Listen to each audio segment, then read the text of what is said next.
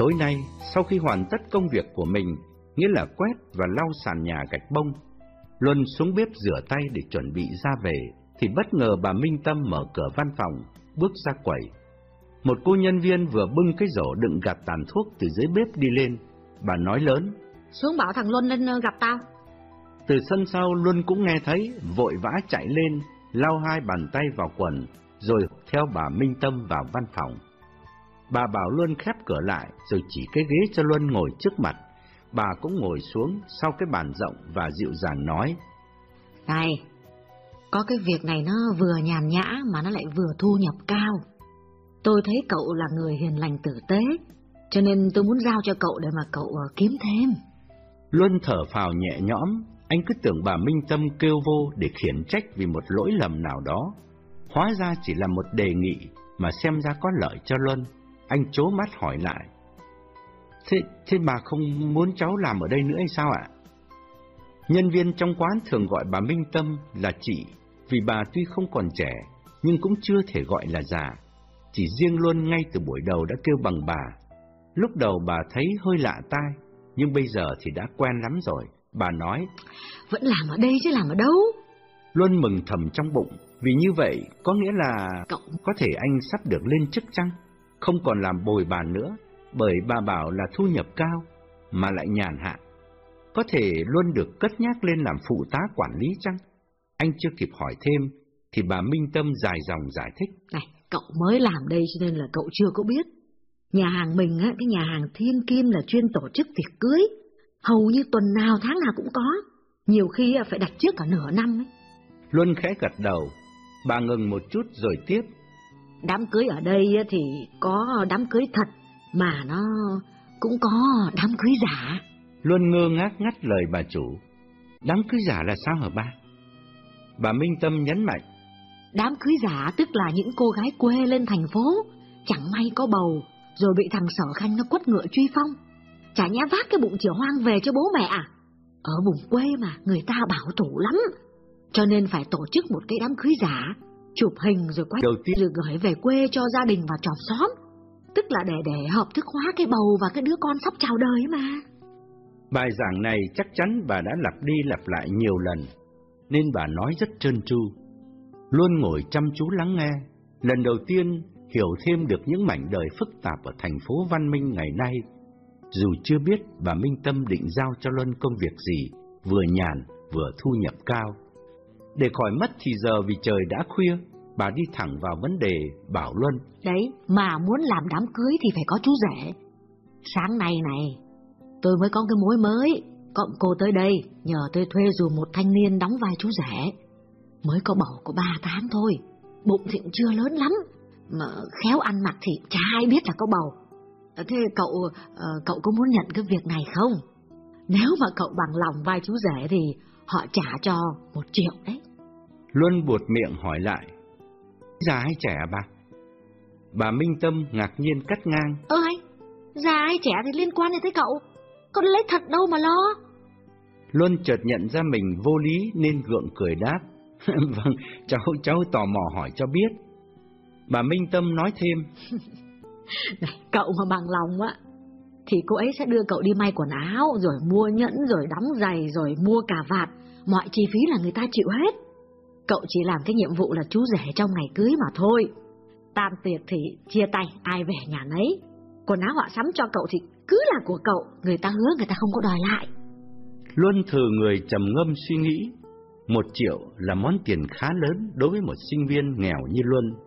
Đó là chưa kể anh sẽ có thêm bộ đồ vest, sơ mi trắng, cà vạt và đôi giày thời trang, thứ nào cũng mới. Nhưng Luân chưa làm nghề này bao giờ, nên thấy nó kỳ quá. Rồi cha mẹ anh ở dưới quê biết được thì Đáo! Nghèo thì chịu, chứ ai lại thông đồng với trò bịp bợm này. Anh ngẩng lên hỏi bà Minh Tâm. Thế, thế mấy anh ở trong quán này đã có người nào đóng vai chú rể giả chưa thưa bà? Sao lại chưa? Nhưng mà nghề này bắt buộc phải kín đáo, cậy miệng không được nói. Mình phải bảo vệ khách hàng. Thằng Túc thằng Cầu nó làm hết rồi. Thằng Cầu ít nhất cũng cũng năm lần. Còn thằng Túc thì đếm không xuể. Luân tò mò hỏi thêm. Thế thế sao lần này bà không nhờ cái anh ấy mà lại lại giao cho cháu? Bà Minh Tâm sẵn giọng hỏi lại. Này, cậu có nhận hay không á thì cứ bảo thẳng một tiếng. Cậu không nhận thì tôi gọi chúng nó. Tôi đã bảo là tôi thấy cậu mặt mày hiền lành tử tế. Tôi muốn cậu có thêm đồng ra đồng vào mà tiêu vặt hoặc là đóng học phí. Cậu không muốn làm thì thôi.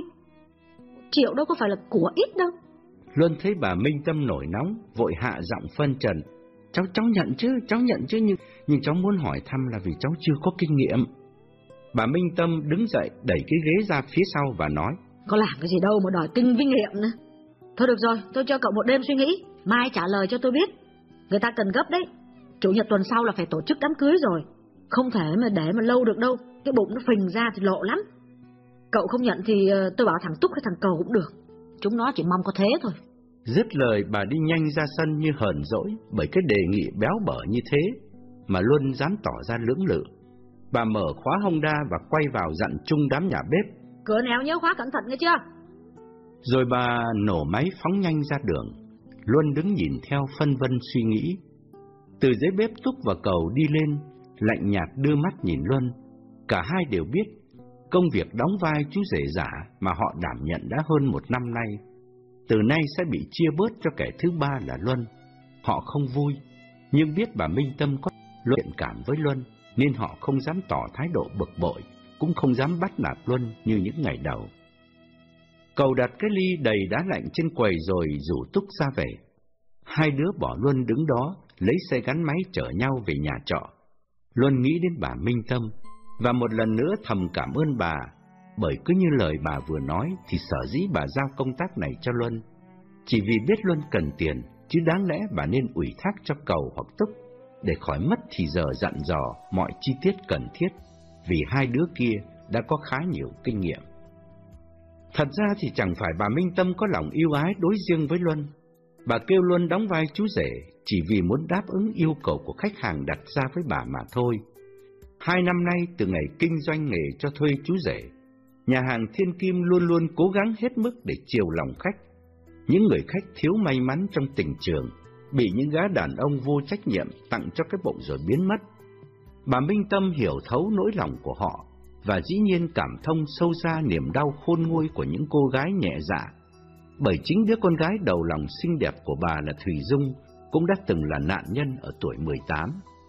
Ngày ấy, bà cho con gái đến học đàn piano tại nhà một ông nhạc sĩ rất tài hoa, tốt nghiệp nhạc viện ở Rumani về.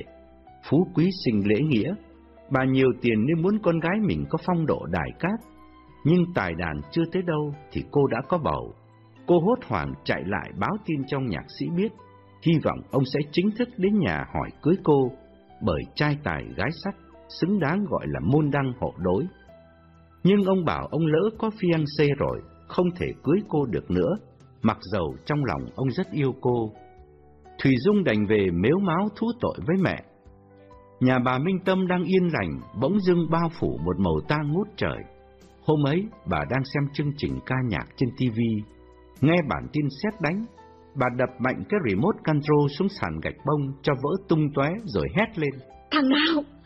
Thằng con nhà nào nó dám làm mày có bầu? Nói ngay, nói ngay không tao chết chết bây giờ. Thủy Dung run run tiết lộ thủ phạm là ông thầy piano. Bà Minh Tâm ngồi phịch xuống sofa, cố dằn lại cơn thịnh nộ. Bởi ngày xưa chính bà cũng đã lâm cảnh không chồng mà chữa. Nghĩa là gia đình bà có truyền thống chữa hoang, chẳng nên làm ẩm ý vạch áo cho người xem lưng.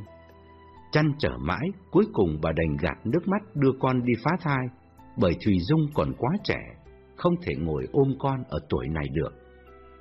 Bình thường, bà Minh Tâm hiền lành lắm, nhưng chuyện này bà không thể bỏ qua được. Bà không trách con gái, bởi ngày xưa bà cũng đã từng chữa hoang và đẻ ra nó. Tất cả đều do lỗi ở đàn ông. Bởi nếu đàn ông không dụ dỗ, thì trên đời này bước bước làm gì có đứa con gái tự dưng leo lên giường nằm chung với nó.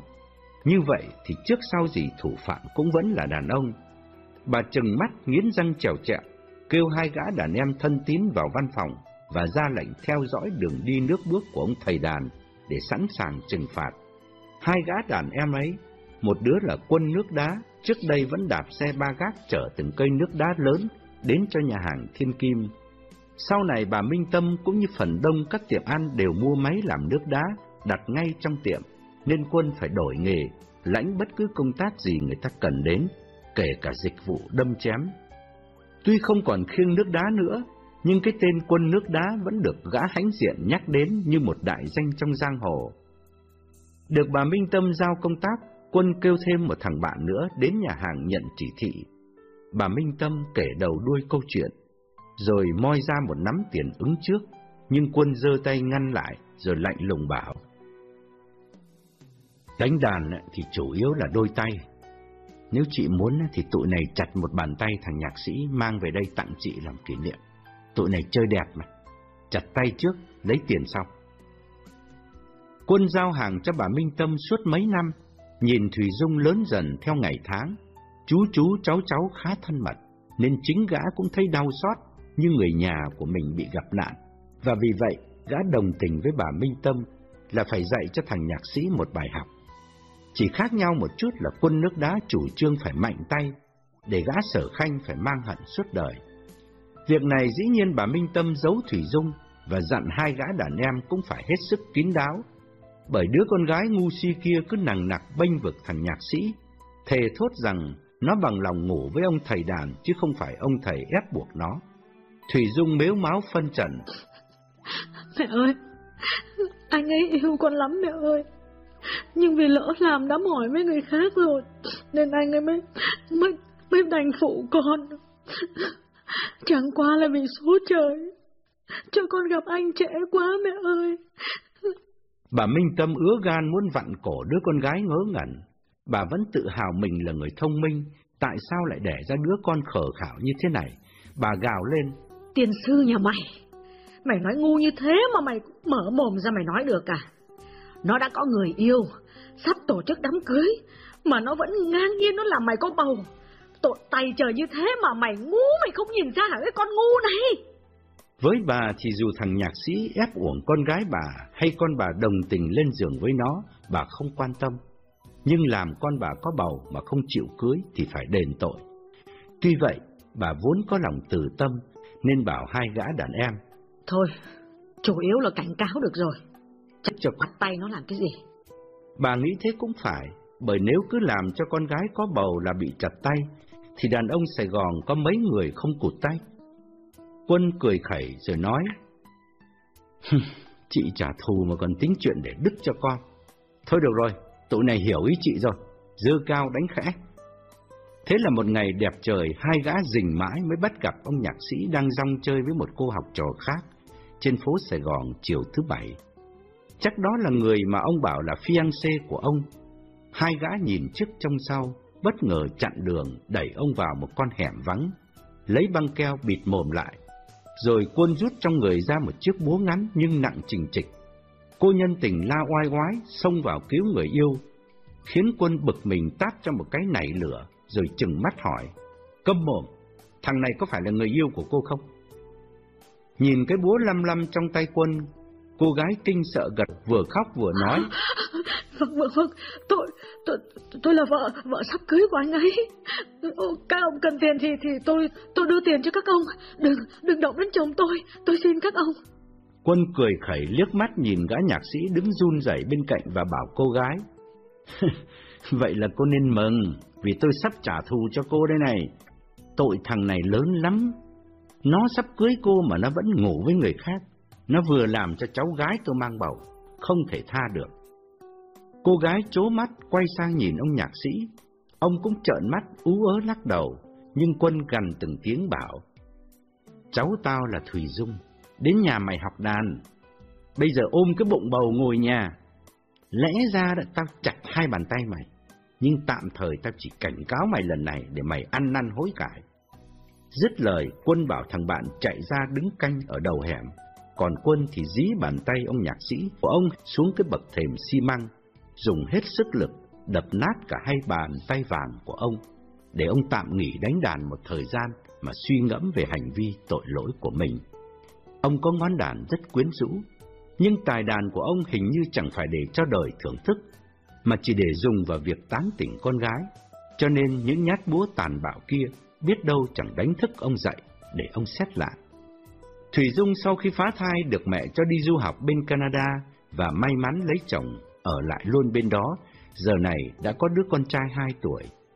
Như thế thì chỉ nhờ bà Minh Tâm có tiền nên mới tránh cho con được cảnh dở dang, mà nhiều cô gái khác vì nghèo không giải quyết nổi, chẳng hạn như trường hợp sau đây mà bà sắp kể với Luân.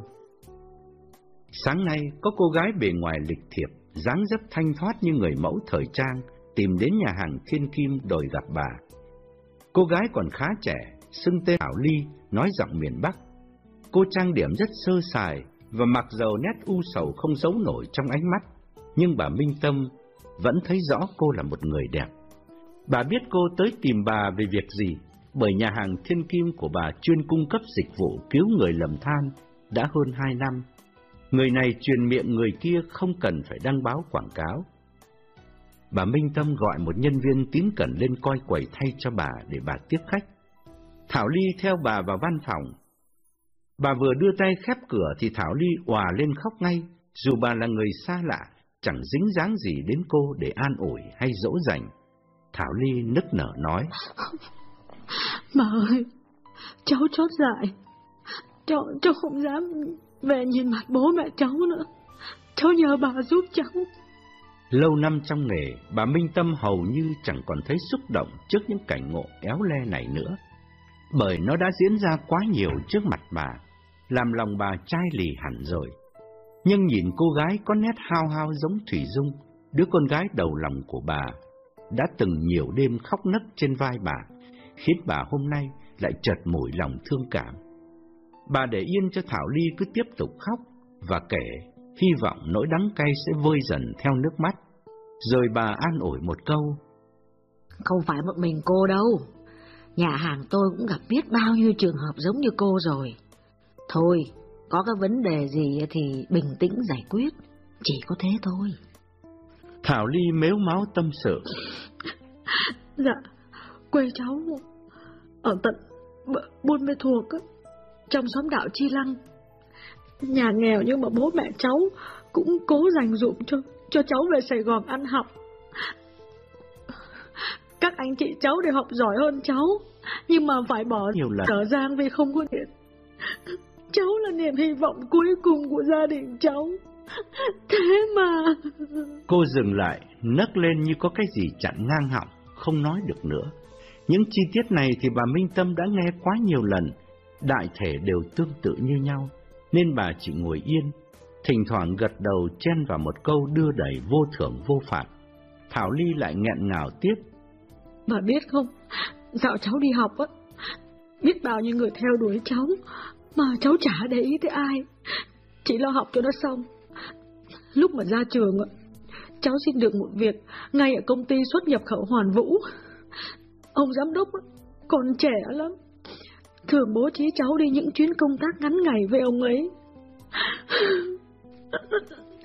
Lửa gần rơm, mà ông ấy lại rất chiều chuộng cháu cho nên cháu yếu đuối, không cưỡng lại được.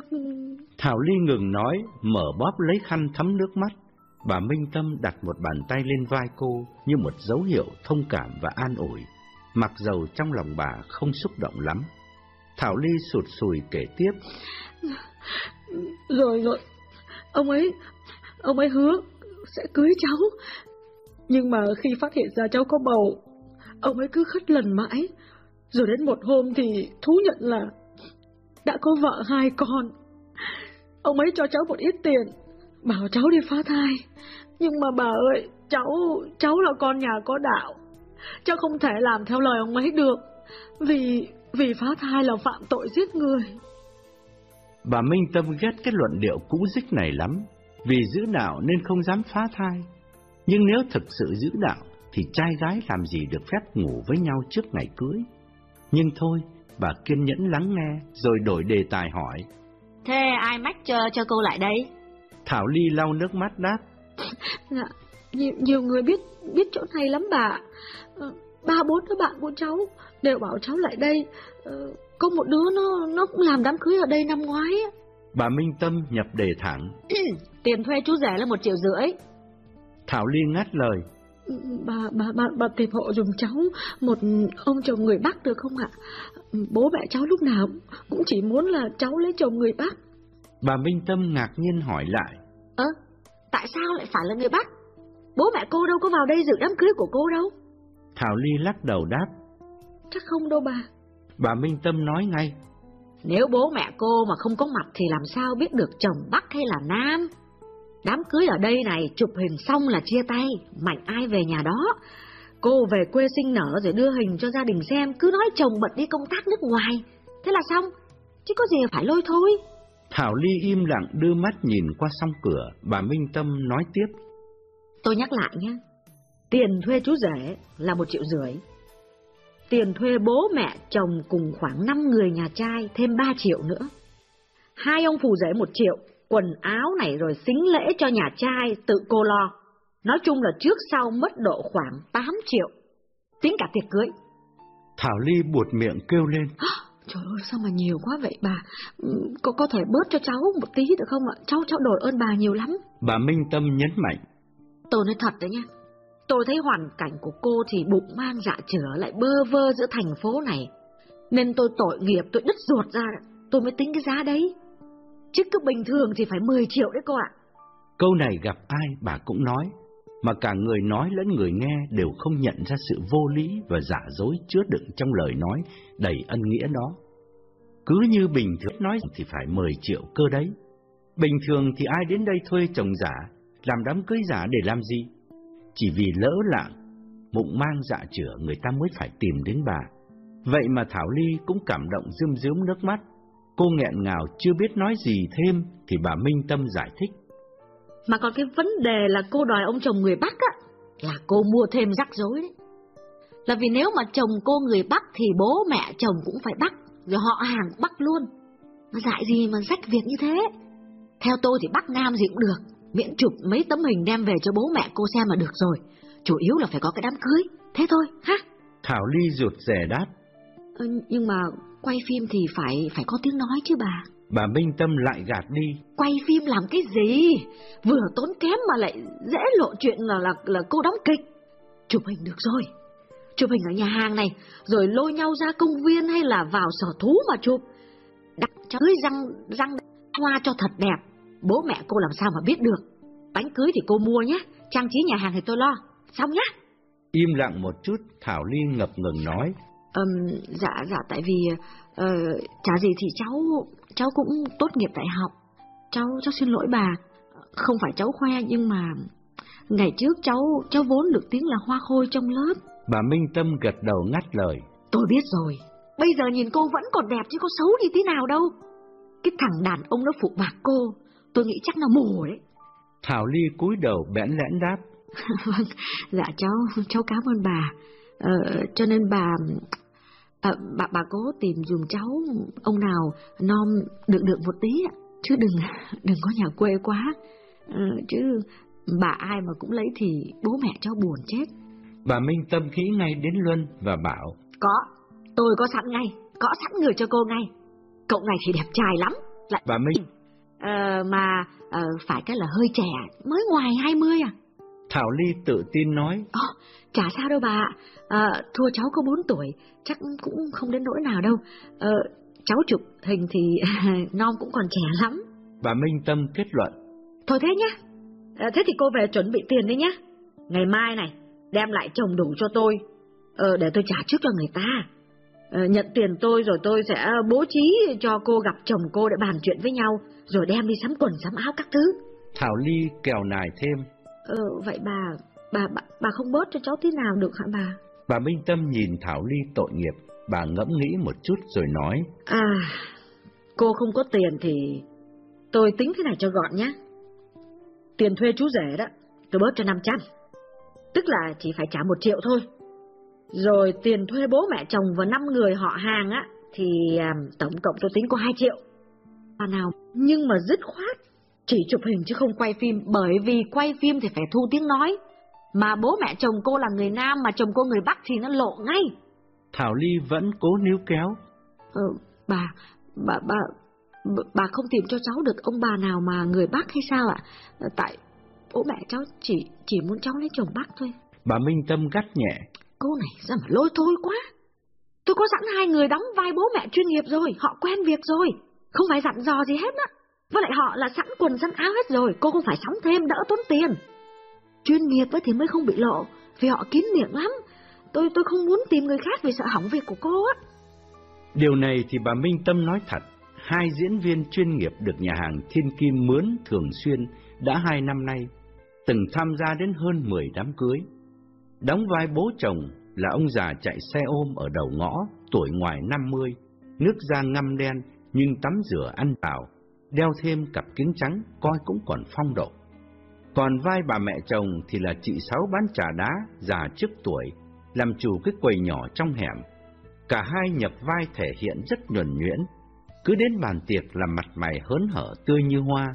Họ tươi thật bởi cái nghề ngồi mát ăn bát vàng. Họ vốn là dân lao động lam lũ quanh năm, chỉ nội việc được dự một bữa ăn ngon đã là niềm vui lớn rồi, huống chi còn được trả tiền để ăn. Ngay từ lần đầu bà Minh Tâm đã dặn họ, Này, lúc nào cũng phải vui vẻ nhé, nhưng mà nói càng ít càng tốt. Nếu mà nhà gái mà có người đến dự thì không nên hỏi thăm quá nhiều, bởi càng nói thì càng lộ đấy nhá. Ông xe ôm và bà trà đá khúm núm chấp hành chỉ thị rất nghiêm, bởi chỉ sợ không làm đúng ý bà Minh Tâm thì lần sau bà không thuê nữa. Thậm chí chị bán trà đá còn nói giỡn với bà Minh Tâm. bà chủ muốn tôi đóng vai bà má chồng bị câm, tôi còn mừng nữa đó.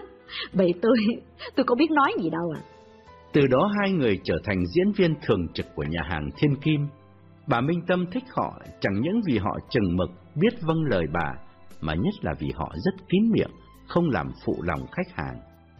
Lần này khi Thảo Ly đến nhờ, bà Minh Tâm vẫn có ý định sẽ dùng ông xe ôm và chị trà đá đóng vai bố mẹ chồng như thường lệ. Chỉ riêng có chú rể thì bà định giao cho Luân, vì Luân là người Bắc theo ý muốn của Thảo Ly, và nhất là vì Luân có ngoại hình dễ coi hơn cả Túc lẫn cầu. Bà kết luận. Như vậy là tôi tính giá rẻ nhất rồi đấy nhá, không thể nào bớt thêm được nữa đâu. Thảo Ly cảm động đáp. Dạ vâng, dạ, dạ cháu, cháu cảm ơn bà. À, sáng mai cháu, cháu trở lại đây tụi cháu gặp bà, cảm ơn bà nhiều lắm ạ. Mọi chuyện như thế là xong, bà Minh Tâm chỉ không ngờ khi bà nêu ra đề nghị này với Luân, coi như để giúp đỡ Luân mà Luân lại tỏ ra lưỡng lự, khiến bà phải nổi nóng. Bà định bụng nếu sáng mai Luân không trả lời dứt khoát, thì bà sẽ trao công tác này cho cậu. Và từ nay, vĩnh viễn không bao giờ ngỏ lời với Luân nữa, dù Luân đổi ý, năn nỉ bà. Sáng hôm sau, Luân đến nhà hàng sớm, đã thấy Cầu và Túc có mặt từ trước, đang ngồi hút thuốc ở cái bàn phía trong cùng. Tất cả đều đến sớm, vì khỏi phải ăn sáng uống cà phê ở nhà, đỡ được đồng nào hay đồng nấy. Nhà hàng vừa mở cửa chưa có khách, nên giờ này là khoảng thời gian thành thơi nhất của bồi bàn. Luân vào bếp lấy tách cà phê ra ngồi chung với Túc và Cầu. Luân uống hớp cà phê đầu tiên, rồi nói, Em cứ tưởng em đến sớm nhất, hóa ra hai anh còn đến trước cả em. Túc đốt điếu thuốc rồi mỉm cười đáp, nằm ở nhà trọ chán bỏ mẹ này, vừa chặt vừa lắm mũi. Bên hàng xóm thì trẻ con khóc inh ỏi, muốn đọc vừa tập tờ báo cũng không đọc nổi. Thành ra hễ đi được lúc nào là tao đi ngay. Túc năm nay đã 27, lúc nào cũng tự xưng là sinh viên, nhưng chả ai biết Túc học cái gì và tại sao gần 30 tuổi rồi mà vẫn chưa tốt nghiệp. Túc cao vừa tầm, nhưng nước da ngăm đen như người phu khuân vác trên bến cảng, dãi dầu nắng mưa quanh năm. Túc bán nhà hàng thiên kim không phải vì cái nghề bồi bàn lương chết đói, mà vì thường xuyên Túc được mướn làm chồng hờ, lãnh thêm ngoại bổng, cũng giống như cậu.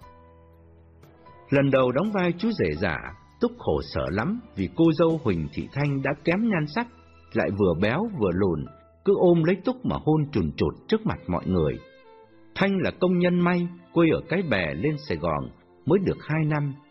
Kế bên xưởng may có mấy sinh viên ở trọ, ngày nào Thanh cũng cố tình đi ngang để nghe những lời chọc ghẹo bâng cô mà trong lòng thấy vui vui, mơ ước hôn lai hạnh phúc bên người chồng có học thức.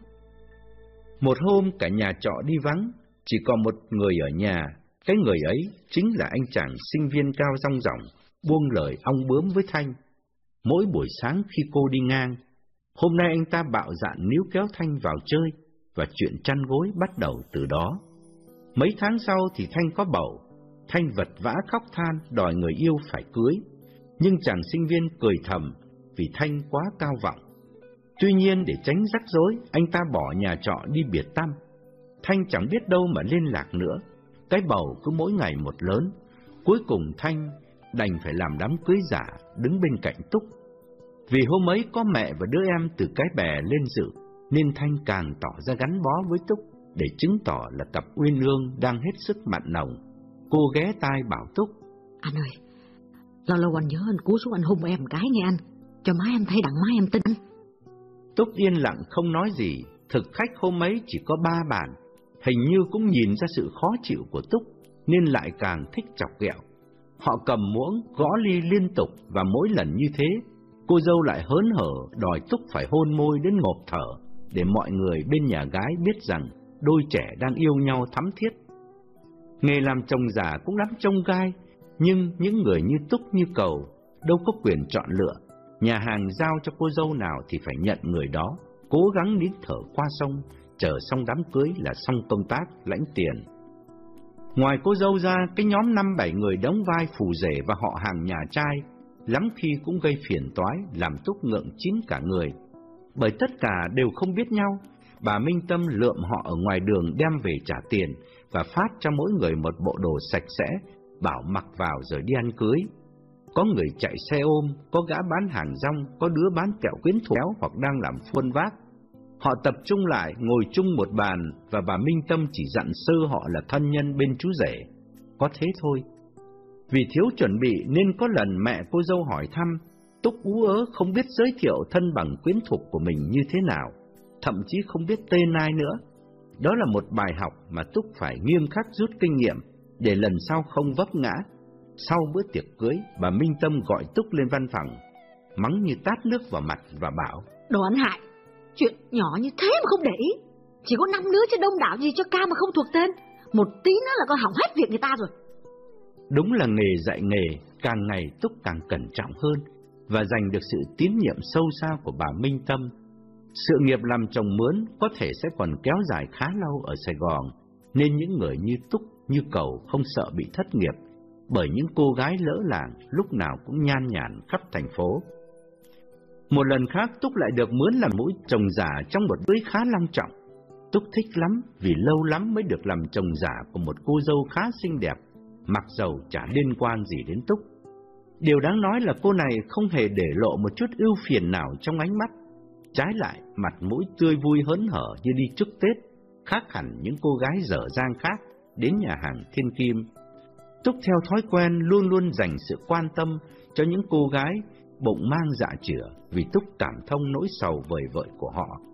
Thậm chí mỗi khi lên xuống bậc thang, Túc đều nắm tay cô cho an toàn, sợ cô trượt chân vấp ngã thì nguy hiểm cho cái thai còn nhỏ trong bụng.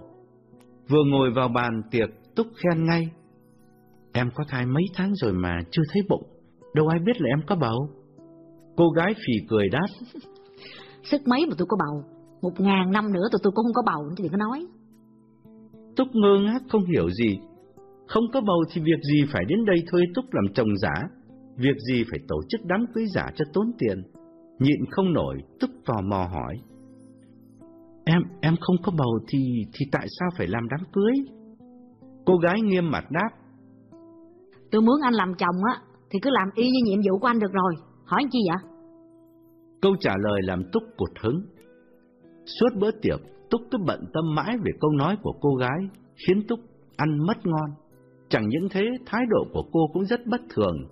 Ở những đám cưới khác, cô dâu luôn luôn tỏ ra vồn vã và mong được Túc thân mật đáp lại, để mọi người chung quanh tưởng Túc là chồng thật.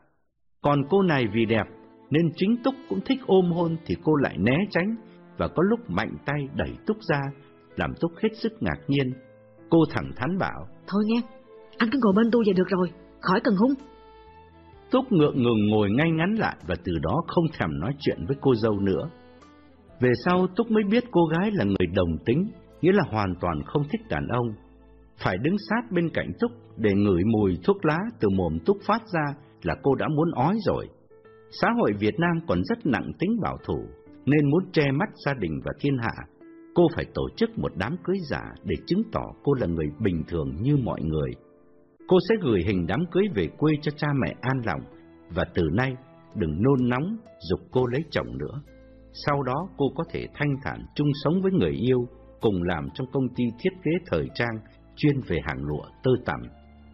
Người yêu của cô hôm ấy dĩ nhiên cũng có mặt, đóng vai cô dâu phụ, lúc nào cũng đi sát bên cạnh cô dâu. Mỗi lần Túc quàng tay qua lưng cô dâu để chụp hình, và nhất là những khi Túc ôm hôn cô dâu trong tiệc cưới, Túc thấy cô phủ dâu cứ chừng mắt nhìn Túc như sắp lao vào đánh ghen. Lúc ấy tất nhiên Túc chưa hiểu tại sao cô phủ dâu lại có thái độ thù nghịch như vậy. Sau tiệc cưới về nhà, Túc mới cười một mình và nhận ra rằng ôm được một triệu đồng tiền công do đóng vai chú rể giả, đôi khi cũng cay đắng, chứ không phải dễ dàng như những ngành nghề lao động khác. Tổng kết lại nhà hàng Thiên Kim từ khi mở ra dịch vụ làm đám cưới giả, có hai chuyên viên đóng vai chú rể là Túc và Cầu. Bây giờ thì có thêm người thứ ba sắp nhập cuộc là Luân. Túc rội điếu thuốc cháy dở vào cái gạt tàn, rồi bâng cua nói một câu triết lý. Đất nước mình thì thứ gì cũng giả, đám cưới cũng giả mà hầu như tuần nào cũng có. Nhận xét này thì chẳng phải do Túc nghĩ ra, mà chỉ là lời kết luận trong một bài báo phóng sự viết về dịch vụ cho thuê chồng, tức là những người như Túc như cậu. Cậu quay sang nhìn Túc mỉm cười và thêm. Nhưng mà cũng nhờ thế anh em mình mới có tiền tiêu. Cầu vừa dứt lời thì bà Minh Tâm phóng xe tới, mặt bà vẫn hầm hầm như thường lệ, dù chẳng có chuyện gì bực mình. Cả ba vội đứng ngay lên, phân tán vào bếp. Nhớ lời bà Minh Tâm dặn đêm hôm qua, Luân đứng sớ dớ ở sân sau một lúc, rồi lên quầy gặp bà và lễ phép nói. Thưa bà, việc bà giao cho cháu, cháu xin nhận. Bà Minh Tâm đang cau có, đổi sang vui vẻ bảo Luân. Đấy, đóng vai ông chồng chỉ có một ngày, được ăn ngon mặc đẹp, lại còn được trả cả triệu bạc á. Cậu không nhận thì thiệt cho cậu chứ thiếu khối gì đứa nó muốn làm. Luân thành thật đáp. Cháu cũng biết thế ạ, nhưng mà cháu chỉ sợ bố mẹ cháu biết được thì thế nào cũng mắng cháu. Bà Minh Tâm cắt ngang. Rồi, khéo lo, cậu còn độc thân, có gì mà ngại. Nhiều ông có vợ có con rồi mà vẫn nhận làm chồng giả và cho người khác như thường. Kiếm tiền là một chuyện, nhưng mà đây lại là việc... việc cứu đời cậu ạ. Giúp Vâng dạ. đỡ những cô gái gặp hoàn cảnh lỡ làng. Ngừng một chút bà dịu dàng thêm. Thôi được rồi. Chốc nữa cố đến đây này, rồi tôi bảo cô ấy gặp cậu, rồi đưa nhau mà đi sắm quần sắm áo. Chủ nhật tới là đám cưới rồi đấy nhá. Luân vâng dạ cho xong chuyện rồi lảng xuống bếp. Quán chỉ mới có một bàn khách nên chưa có nhiều việc. Luân pha thêm cho mình tách cà phê nữa, bưng ra ngồi trên chiếc ghế đá, đặt sát dưới tàn cây vú sữa bên nhà hàng xóm, có những nhánh lớn tỏa sang. Anh bâng khuâng nghĩ đến cha mẹ mình ở cái sắn, đang đặt biết bao nhiêu kỳ vọng ở Luân, làm lòng Luân chợt thấy nao nao buồn. Bố mẹ Luân chắc chẳng bao giờ ngờ được thằng con trai quý của dòng họ đặng lên Sài Gòn để tiến thân về đường học vấn, mà lại phải lao vào cái nghề tay trái bất đắc dĩ là giả làm chồng những cô gái bị phụ tình. Bất giác Luân thở dài đứng dậy, bưng tách cà phê lang thang ra mảnh sân trước, ngồi nắng trên chiếc ghế băng cẩm thạch, lấy thuốc ra hút. Ngoài đường dòng xe cộ mỗi lúc một đông, tiếng máy nổ, tiếng còi xe, tiếng giao hàng vang lên liên tục, khác hẳn sự lặng lẽ ở quê nhà bên bờ kinh hiền hòa mỗi buổi sáng khi Luân phụ bố xuống gánh nước lên tưới vườn rau và đổ đầy mấy cái lu lớn bên cạnh nhà bếp. Hôm nay chủ nhật, ngồi giữa thành thị náo nhiệt, Luân hình dung ra giờ này chắc cả nhà Luân đã đi lễ nhà thờ về và đang chuẩn bị nấu cơm trưa. Vốn sinh ra và lớn lên trong khung cảnh đồng quê, trong không khí gắn bó của một xóm đạo toàn người Bắc di cư, bao nhiêu năm Luân từng khao khát ánh đèn rực rỡ nơi đô thị, với nếp sống văn minh lôi cuốn hơn. Nhưng về Sài Gòn rồi, Luân mới thấy cảnh đời phức tạp quá, vượt ra khỏi khả năng bơi trải của Luân, cho nên đôi khi trong bóng đêm, Luân từng thầm mơ ước quay về lại chốn cũ, bên những người thân hiền hòa và đơn giản. Hôm nay mới khoảng 10 giờ, hàng còn vắng khách, Thảo Ly, cô gái hôm qua đã trở lại tìm bà Minh Tâm. Cô dựng chiếc Honda ở sâu trong góc sân rồi đi nhanh vào quầy, chỗ bà Minh Tâm đang đứng coi sổ sách để gọi người giao hàng. Hôm nay Thảo Ly điềm tĩnh hơn, không còn mếu máu tủi thân như hôm qua gặp bà Minh Tâm lần đầu. Cô mạnh dạn tiến đến trước quầy, gật đầu nói. Vâng, cháu chào bà, à, cháu mang tiền lại đặt cọc cho bà như đã dặn ạ. Nhìn Thảo Ly tự dưng bà Minh Tâm cứ nhớ tới Thủy Dung. Con gái của bà ngày trước cũng có cái vóc dáng tương tự và cũng ăn mặc thời trang như Thảo Ly. Bà bảo Thảo Ly ngồi ở cái bàn trong góc quán gần khung cửa ăn thông vô nhà bếp, rồi bà đích thân xuống gọi Luân. Đám nhân viên nhà bếp, đặc biệt là Túc và Cầu, đứng thập thò nhìn ra, lòng nao nao buồn vì thấy cô gái vừa đẹp vừa đài cát như thế, mà lại cũng lâm vào cảnh bị phụ bạc phải đến đây nhờ nhà hàng Thiên Kim giải quyết. Cạch làm mình này thì tất cả nhân viên nhà hàng đều đã quá quen vì nó diễn ra hầu như hàng tuần hàng tháng tại đây. Hôm nay họ cảm thấy mỏi lòng chỉ vì lâu lắm mới gặp được một cô gái đẹp như Thảo Ly khiến cả Túc lẫn Cầu đều lấy làm tiếc là mình không được đóng vai ông chồng giả dù chỉ diễn ra trong mấy tiếng đồng hồ ở tiệc cưới. Những cô dâu trước bụng đều đã phình lên chứ không còn gọn ghẽ như Thảo Ly. Bà Minh Tâm dẫn luôn ra tự động kéo ghế ngồi bên Thảo Ly và giới thiệu. Đây, cậu này sẽ đóng vai chồng cô. Thảo Ly ngước lên nhìn, hài lòng ngay với khuôn mặt và dáng dấp của Luân, mặc dầu cô cũng vừa nhận ra là Luân hơi trẻ so với cô. Dĩ nhiên Luân có ăn nhập gì tới cuộc đời của cô đâu mà trẻ hay già, nhưng cô muốn có những tấm hình xứng đôi vừa lứa để gửi về cho bố mẹ. Luân đứng sớ rớ bên cạnh, gật đầu nói nhỏ. Ê, em chào chị, em là Luân. Thấy thái độ khúm núm của Luân, bà Minh Tâm phì cười, làm Thảo Ly cũng ngượng ngùng cười theo. Bà bảo Luân ngồi xuống, rồi quay sang Thảo Ly phân trần dùm Luân. tại đây là lần đầu, cho nên cậu ấy còn mỡ ngỡ lắm. Nhưng mà tại cô đòi chồng người Bắc mà lại đòi đẹp dai nữa cơ, nên tôi giao cho nó. Rồi bà đổi đề tài hỏi Thảo Ly. Um, ăn ăn gì không? Ăn uống gì không? Nhà hàng này có món bún cá ngon lắm đây này. Ăn thử nhé, tôi đãi, tôi đãi cho. À này, có ăn cay được không? Rồi không chờ Thảo Ly trả lời, bà ngẩng đầu nói vọng xuống bếp. Cậu ơi, Túc ơi, cho tôi bún cá nhé, với lại bình trà nóng mang ra đây. Thảo Ly nói. Dạ, cháu, cháu cảm ơn bà, cháu, cháu không có đói. Thực ra thì Thảo Ly không muốn ăn uống ở đây khi mà cô biết mọi người trong quán đang chăm chú nhìn cô. Cô chỉ muốn lo xong công chuyện rồi đi ngay. Bà Minh Tâm đẩy ghế đứng dậy và bảo. Thôi thôi, ngồi ngồi ngồi nói chuyện với nhau cho quen đây nhé. Tôi phải đi lo công việc đây. Chiều nay có đám cưới. Bà Minh Tâm vô quầy rồi, Luân kéo ghế ngồi xuống bên Thảo Ly. Cô quay sang nhìn Luân, nói nhỏ. À, tôi, tôi là Ly, Thảo Ly. Cảm ơn anh đã, đã nhận lời giúp tôi. Nhưng mà anh đừng có gọi tôi là chị rồi xưng em. Tại vì um, tuần tới mình làm đám cưới rồi. Anh uh, anh phải tập cho nó quen đi. Uh, đừng để lộ chuyện ra là mình đóng kịch. Ờ, bố mẹ tôi biết thì thì chết. Luân cũng biết như thế, nhưng vì bà Minh Tâm cho biết Thảo Ly lớn tuổi hơn Luân, nhất là đã tốt nghiệp đại học, nên Luân càng thấy rẻ rạt hơn khi đứng bên cạnh Thảo Ly. Luân mới vào học năm thứ nhất, con đường còn quá dài, trong khi Thảo Ly đã học xong. Trong thâm sâu, Luân không thể không nể nang. Thấy Luân ngồi yên, Thảo Ly nhắc lại. Thôi, à, bắt đầu từ hôm nay nhé, mình gọi nhau là anh em như là vợ chồng thật cho nó quen đi. À, đừng để tới hôm cưới lỡ có chuyện gì là hỏng chuyện đó. Luân gật đầu đáp. Dạ, em em sẽ sai dáng làm theo lời chị. Đấy, lại vẫn kêu là chị, bộ tôi già lắm à? Đâu có, chị chị vừa trẻ vừa đẹp mà. Điều này thì Luân nói rất thật, bởi chính anh đang tự hỏi gã đàn ông nào may mắn có được một người yêu như Thảo Ly. Tại sao không cưới làm vợ, lại bỏ phí một người con gái vừa học giỏi vừa có nhan sắc? Tự dưng Luân thấy bực bội vì trên đời này có những người đàn ông chẳng những tàn ác mà còn ngu muội nữa. Thảo Ly mỉm cười bảo Luân. Nếu vừa trẻ vừa đẹp, tại sao không gọi là em? Luân cũng cười theo và nói. tại, tại mới gặp nhau có mấy phút mà, từ từ rồi rồi nó sẽ quen đi. Từ từ làm sao được, chỉ còn một tuần nữa thôi. Ngồi nói chuyện với Luân, Thảo Ly thấy rõ đám nhân viên nhà hàng cứ tập thò nhìn ra theo dõi. Cô hơi bực mình, tự hỏi, chuyện này đã diễn ra quá nhiều lần tại nhà hàng. Tại sao họ còn nhìn cô một cách soi mói như vậy? Cô hỏi nhỏ. Um, anh anh xin phép bà chủ đi với em được không? Nói chuyện ở đây em thấy bất tiện quá. À, à mà thôi thôi, anh khỏi nói. Để em gặp bà chủ em xin phép cho anh nha. Luân ngạc nhiên là Thảo Ly có thể đổi cách xưng hô một cách quá dễ dàng và tự nhiên, trong khi Luân cố gắng lắm mà vẫn còn thấy ngượng vì Thảo Ly cùng tuổi với người chị thứ ba của Luân.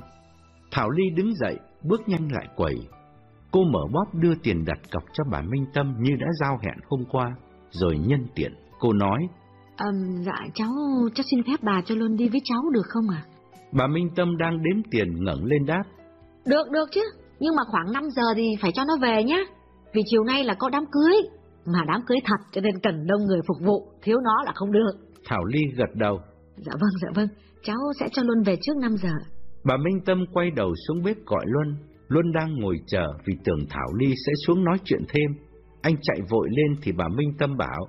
Đi đâu thì đi nhá, nhưng 5 giờ là phải về. Thảo Ly nhìn bà Minh Tâm từ giã. À, dạ, cháu, cháu xin phép ạ, cháu đi ạ. Dứt lời cô trao chìa khóa xe cho Luân, dẫn anh ra góc sân. Thảo Ly đi trước, Luân theo sau. Luân cố ý quan sát và thấy rõ bụng Thảo Ly còn quá nhỏ, chưa để lộ dấu vết gì của một người đang có bầu. Luân bật máy xe, ngượng ngùng leo lên. Thảo Ly ngồi sau lưng và bảo, chạy xuống chợ Sài Gòn. Chiếc xe rú ga lao ra khỏi quán, Thảo Ly sẽ đưa Luân đi may quần áo. Nhưng trước khi xúc tiến những việc cần thiết ấy, cô cần phải ngồi nói chuyện thật kỹ lưỡng với Luân, vì xem chừng Luân còn quá trẻ và ngây thơ trên đường đời. Đám cưới có thể có mẹ cô từ buôn mê thuật về dự, cộng thêm vài chỗ để bà con đang ở Sài Gòn. Cô không thể để bất cứ điều gì sơ hở xảy ra để mẹ cô buồn lòng. Xe đang chạy ngon trớn, Thảo Ly dự định đưa Luân đi ăn phở và bàn chuyện cụ thể, nhưng cô đổi ý vì thấy chỗ nào cũng đông người. Cô vỗ nhẹ vào vai Luân và bảo, Này, uh, nếu mà anh không ngại thì về nhà em nói chuyện tiện hơn, cũng gần đây thôi, em thuê một cái uh, trong con hẻm đường cách mạng tháng 8. anh anh có ngại gì không? Thật ra thì đó là căn nhà nhỏ xinh xắn, là tổ ấm thơ mộng mà ông giám đốc mướn cho Thảo Ly, để thỉnh thoảng ông trốn vợ ghé lại ngủ qua đêm. Khi chia tay, có lẽ ông cũng còn chút lương chi, thấy mình tội lỗi bỏ rơi Thảo Ly và bỏ luôn đứa con trong bụng. Nên ông tặng cô một món tiền khá lớn để sau này cô một mình lo cho đứa con. Ông lại trả sẵn một năm tiền thuê nhà để Ly khỏi bận tâm cho đến ngày sinh nở. Tất cả những điều ông làm hoàn toàn do ông tự nguyện, chứ Ly không hề đòi hỏi gì cả. Bởi trong thâm sâu, cô chỉ muốn lấy ông mà thôi. Hai năm làm thư ký lương cao, cộng thêm nhiều món tiền thưởng và quà tặng. Giờ này cô cũng còn được số vốn tương đối vững vàng, chưa phải lo toan về mặt tài chính. Thấy Luân ngồi yên không đáp, Thảo Ly lại hỏi. Sao? Về nhà em được không? Được chứ sao không? Nhưng nhà ở đâu mới được chứ? Thảo Ly hài lòng đáp. Cứ đi đi, gần tới em sẽ nhắc. Qua đường Võ Văn Tần, bỏ con hẻm đầu tiên, đến hẻm thứ hai thì rẽ vào bên tay trái. Hai người im lặng một lúc, Thảo Ly gợi chuyện. Um, em nghe nói là anh ở cái sắn lên đây trọ học. Anh đang học cái gì vậy? Biết Thảo Ly hơn mình quá xa về đường học vấn, Luân ngượng ngùng đáp. Mới học năm thứ nhất đấy mà, chả biết có theo nổi bốn năm nữa hay không. Luân vừa dứt lời thì Thảo Ly lại vỗ vào vai anh và nhắc. Đây đây đây, đây chuẩn bị quẹo tay trái nha. Con hẻm đó có cái à, có cái xe bán nước mía đó. Anh anh nhìn thấy chưa? Luân gật đầu, quay đầu nhìn lại để chuẩn bị rẽ trái.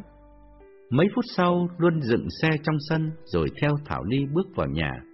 Vài người hàng xóm tò mò đưa mắt trông sang, nhưng Thảo Ly thản nhiên chừng mắt nhìn lại, làm họ vội quay mặt đi. Cô mở khóa vào nhà, bật đèn khép cửa lại, rồi bảo Luân ngồi ở bàn ăn để cô vô bếp pha cà phê. Nơi đây, đã biết bao nhiêu lần cô đứng pha cà phê cho người yêu mỗi buổi sáng. Giờ này, chỉ còn mình cô lẻ loi, làm cô chợt thấy rưng rưng, muốn khóc. Luân đứng dậy nhìn quanh khắp căn nhà nhỏ bày biện gọn gàng và sang trọng, khiến anh vốn đã nể nang, lại càng thấy Thảo Ly đáng quý hơn, vì rõ ràng cô có một nếp sống vượt hẳn gia đình anh. Anh tiến lại bức tranh sơn dầu khổ lớn treo trên vách, vẽ hình một thiếu nữ mặc buộc dài xanh, tay cầm cành hoa trắng đặt trước ngực. Thoạn nhìn, anh đã biết ngay người mẫu trong hình là Thảo Ly. Anh đang say mê ngắm nhìn thì Thảo Ly bưng cà phê ra và nói. Anh có nhận ra ai trong tranh không? Luân buột miệng đáp ngay. Có chứ, nhưng mà ở ngoài đẹp hơn trong tranh. Thảo Ly đặt tách cà phê buồn rầu nói. Ai cũng bảo thế. Nhưng mà đẹp mà lận đận thì đẹp làm cái gì? Luân chẳng biết nói gì để an ủi. Thảo Ly thở dài rồi tiếp. Um, anh anh lại uống cà phê đi, mình nói chuyện. Luân quay lại bên Thảo Ly và bảo. Từ sáng đến giờ uống mấy ly ở nhà hàng rồi, cồn bụng quá. Nhà có nước trà không? Thảo Ly hơi thất vọng vì Luân vẫn nói trống không, chưa dám xưng anh, hoặc gọi Thảo Ly là em. Cô nhấn mạnh. Anh ngồi xuống đây đã. Anh muốn uống nước trà thì phải lập lại y như câu em nói ngay, em mới pha trà cho. Em cho anh một tách trà. Nào, lập lại, phải tập cho nó quen. Đừng có làm hỏng chuyện của em. Anh đã nhận lời giúp em thì phải giúp cho chót, vì em rất cần anh. Nhưng mà nếu anh ngại thì xin anh cho em biết ngay, để em nhờ bà Minh Tâm tìm người khác, việc cấp bách lắm rồi. Luân ngồi xuống chiếc ghế đối diện Thảo Ly, bưng tách cà phê hương vị thơm ngát, cảm động vì thái độ tha thiết của nàng. Anh chậm rãi phân trần. Bà Minh Tâm thuê... Bà Minh Tâm thuê anh đóng vai chú rể giả. Dặn anh là chỉ để chụp hình với cô dâu, chứ có nói năng gì đâu mà cần xưng hô anh với lại em. Nhưng mà thôi em đã yêu cầu thì anh phải chấp hành. Thảo Ly hài lòng cười bảo. Anh thấy không? Xưng anh thì có khó gì đâu. Vợ chồng thật ở ngoài đời, vợ hơn chồng năm bảy tuổi là chuyện rất thường. Em có cô bạn cùng lớp nè, mới lấy chồng, thua gần cả 10 tuổi. Bắt trước mấy siêu sao điện ảnh của Mỹ, toàn lấy chồng trả măng không à? Luân nghiêm mặt hỏi, nhưng em định mời cả người thân đến dự tiệc cưới hay sao? Dại gì mà làm thế? Từ buôn mê thuật vào đây đã, đã xa quá, sao không làm như người ta là cứ lặng lẽ tổ chức đám cưới rồi gửi hình về? Thảo Ly chớp mắt buồn rầu đáp. Ừ, thì bà Minh Tâm cũng khuyên em làm như thế. Bố mẹ em thì chưa chắc đã vào vì sức khỏe yếu lắm rồi. Nhưng mà em còn một bà cô ruột, ngay tại đây nè, bên quận 8. Chả nhẽ lấy chồng mà lại không mời bà cô. Luân ưu tư hỏi, nhưng nếu mời thì phải gửi thiệp đi rồi chứ. Còn có một tuần lễ nữa chả, chả, chả nhẽ chưa in thiệp cưới à? Thảo Ly tỉ mỉ phân trần. Thiệp mời thì dễ lắm, làm đơn giản thôi. In từ computer ra, có mấy tấm thôi chứ in nhiều làm cái gì. Tại vì em muốn tổ chức đám cưới ngay trong tuần tới vì bụng chưa có lớn. Em... em không muốn gia đình em biết là em có mang. Luân gật đầu thông cảm. Anh cũng thấy như thế. Lúc mới nhìn thấy em lần đầu ở nhà hàng, anh đã để ý ngay xem bụng của em lớn chưa, thì chưa thấy gì cả. Em cẩn thận như thế là khôn đấy. Anh dám chắc là không ai biết là em đang có thai. Thảo Ly nhìn qua cửa sổ, chợt thấy mấy người hàng xóm đang thập thò trông sang bằng ánh mắt soi mói.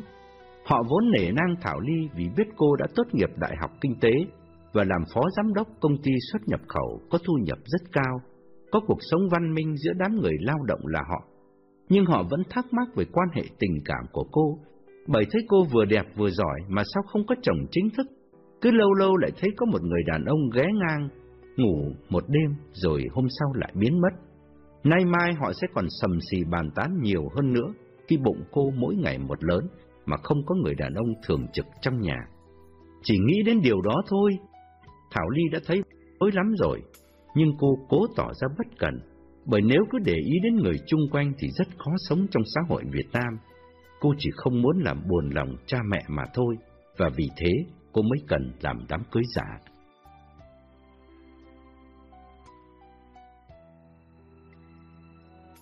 Ngồi nói chuyện với Thảo Ly trong căn phòng vắng, chỉ có hai người bên nhau mà thái độ và cử chỉ của Thảo Ly lại rất ân cần.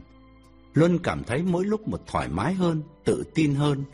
Cái mặc cảm nhà quê, ít tuổi và thua kém văn hóa dần dần tan biến trong lòng Luân, vì anh chợt nhớ ra mình đang là ân nhân của Thảo Ly. Anh thích cuộc đời đôi khi quá chớ trêu. Giả như Thảo Ly không lâm vào hoàn cảnh lỡ làng, thì dễ gì Luân có thể lấy được một người như Thảo Ly hơn anh về tất cả mọi mặt. Anh buột miệng than. Sao trên đời này lại có người đàn ông may mắn được em yêu mà lại dám bỏ em là thế nào? Thảo Ly buồn giàu đáp. Cảm ơn anh đã quá khen. Nhưng mà thôi, xin anh đừng có nhắc đến nữa. Đằng nào thì người ta cũng bỏ em rồi. Bây giờ mình phải tính chuyện của mình bây giờ đây. Anh giúp em đi. Bằng lòng làm chồng giả của em trong tiệc cưới là em mừng lắm rồi. Chợt Luân ngước nhìn lên trần, bắt gặp cây thánh giá treo trên cao ở giữa bức tường màu trắng đục. Anh tò mò hỏi, em cũng là người có đạo phải không? Ừ, tại anh là người công giáo nên anh mới dám hỏi. Thảo Ly gật đầu nhấn mạnh. Có chứ, nhà em đạo gốc mà. Vì vậy em mới không dám... Em không dám phá thai. Luân đăm chiêu nhìn xuống chân rồi ngẩng lên nói. Em bảo nhà em là nhà đạo gốc thì cũng giống như gia đình anh thôi. Nhưng đạo gốc thì bố mẹ em cần hình chụp đám cưới ở nhà thờ, chứ đâu có cần đám cưới ở nhà hàng. Thảo Ly đứng dậy, bước sang ngồi bên cạnh Luân rồi thở dài não nề đáp. Em đã khóc biết bao nhiêu đêm trong căn phòng này. Vì nghĩ đến bố mẹ em. Anh nói đúng. Bố mẹ em thì chỉ cần phép hôn phối ở nhà thờ mà thôi. Thậm chí tiệc cưới đơn giản một hai ba bàn cũng không sao. Mặc chắc nhưng mà làm cách nào học giáo làm đám cưới giả trong nhà thờ được. Phải trình cha rồi học giáo lý trước khi làm phép cưới. Rồi phải giao hôn phối công khai ở nhà thờ ba tuần liền, xem coi có ai phản đối hay không. Phải có hai người làm chứng trước mặt cha. Ừ, chờ học giáo lý và chờ giao hôn phối thì bụng em nó trương phình lên rồi. Còn giấu ai được nữa. Luân trầm ngâm góp ý. Nhưng cái đó không quan trọng lắm. Quan trọng là mình không thể lừa Chúa. Đám cưới giả ở nhà hàng là đánh lừa thế gian. Đám cưới giả ở nhà thờ là đánh lừa cả Chúa. Tội để đâu cho hết. Đó mới là điều đáng nói. Thảo Ly ngẩng lên chố mắt nhìn Luân vì từ nãy đến giờ mới nghe được một phát biểu mà cô cho là rất sâu sắc trong cách nhìn và cách suy nghĩ của người công giáo. Cô nói, Em cũng biết như thế. Biết bố mẹ em là chỉ cần nhìn thấy đám cưới của mình trong nhà thờ. Nhưng mà em không thực hiện được thì thôi. Ít ra thì cũng phải có bữa cưới trong nhà hàng. Cho bố mẹ em đỡ buồn rồi thì từ từ mình tính sau. Nói dứt câu, Thảo Ly đổi đề tài bảo Luân. Thôi được rồi, bây giờ mình mình đi ăn trưa nha. Em đói rồi. Nhà chỉ có mì gói thôi à. à ăn xong rồi em đưa anh đi sắm quần sắm áo. 5 giờ thì lại phải giao anh về nhà hàng rồi. Luân bảo, anh chẳng cần ăn gì đâu. Nhưng mà nếu nhà có sẵn mì gói thì em nấu cho anh một tô là được rồi. Thảo Ly hài lòng nói. Thế à? Thế thì bây giờ anh ngồi đây xem báo nhé. Chờ em một chút. Thảo Ly quay vào bếp, Luân ngả người ra thành ghế, nhắm mắt lại một chút. Rồi anh đứng dậy đi quanh nhà. Căn nhà mà anh thật sự say mê vì bày biện hết sức gọn ghẽ và văn minh. Luân thầm mơ ước mai sau ăn học thành tài, anh sẽ có được một mái ấm như căn nhà này. Và lúc ấy, chắc sẽ chẳng cần đi đâu ra khỏi nhà nữa. Luân tò mò hỏi, Thế nhà này em mua hay là mướn? Thảo Ly đang nấu nước sôi trong bếp, đáp vọng ra. Mướn chứ đâu có mua. Em mà biết có ngày hôm nay thì dạo ấy em bắt ông mua cho em cho rồi. Luân trở lại sofa, khom người bưng một chồng tạp chí đặt lên mặt bàn. Trong đó có cả những tờ nổi tiếng ở Mỹ như People. Anh lật tờ Cosmopolitan dày cộm, những hình ảnh thời trang hấp dẫn của những người thuộc về một thế giới khác hẳn với Luân. Đừng nói đâu xa, chính Thảo Ly cũng đã vượt xa Luân về mức sống rồi luôn đang chăm chú theo dõi những tấm hình tài tử điện ảnh trong tờ tạp chí, thì Thảo Ly đứng ở cửa bếp, nhìn Luân bảo. Ở Mỹ người ta sướng thật đấy, chả cần có chồng mà vẫn có con. Họ gọi là single mom. Thiên hạ thì chẳng ai bận tâm hết.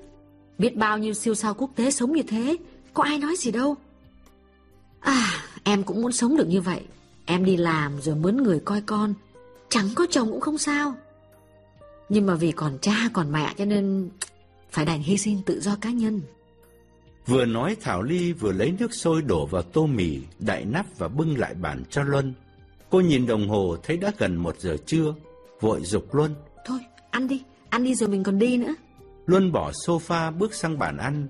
Thảo Ly trao đôi đũa cho Luân rồi bỏ vào buồng tắm, sửa soạn lại, để lát nữa đưa Luân xuống phố.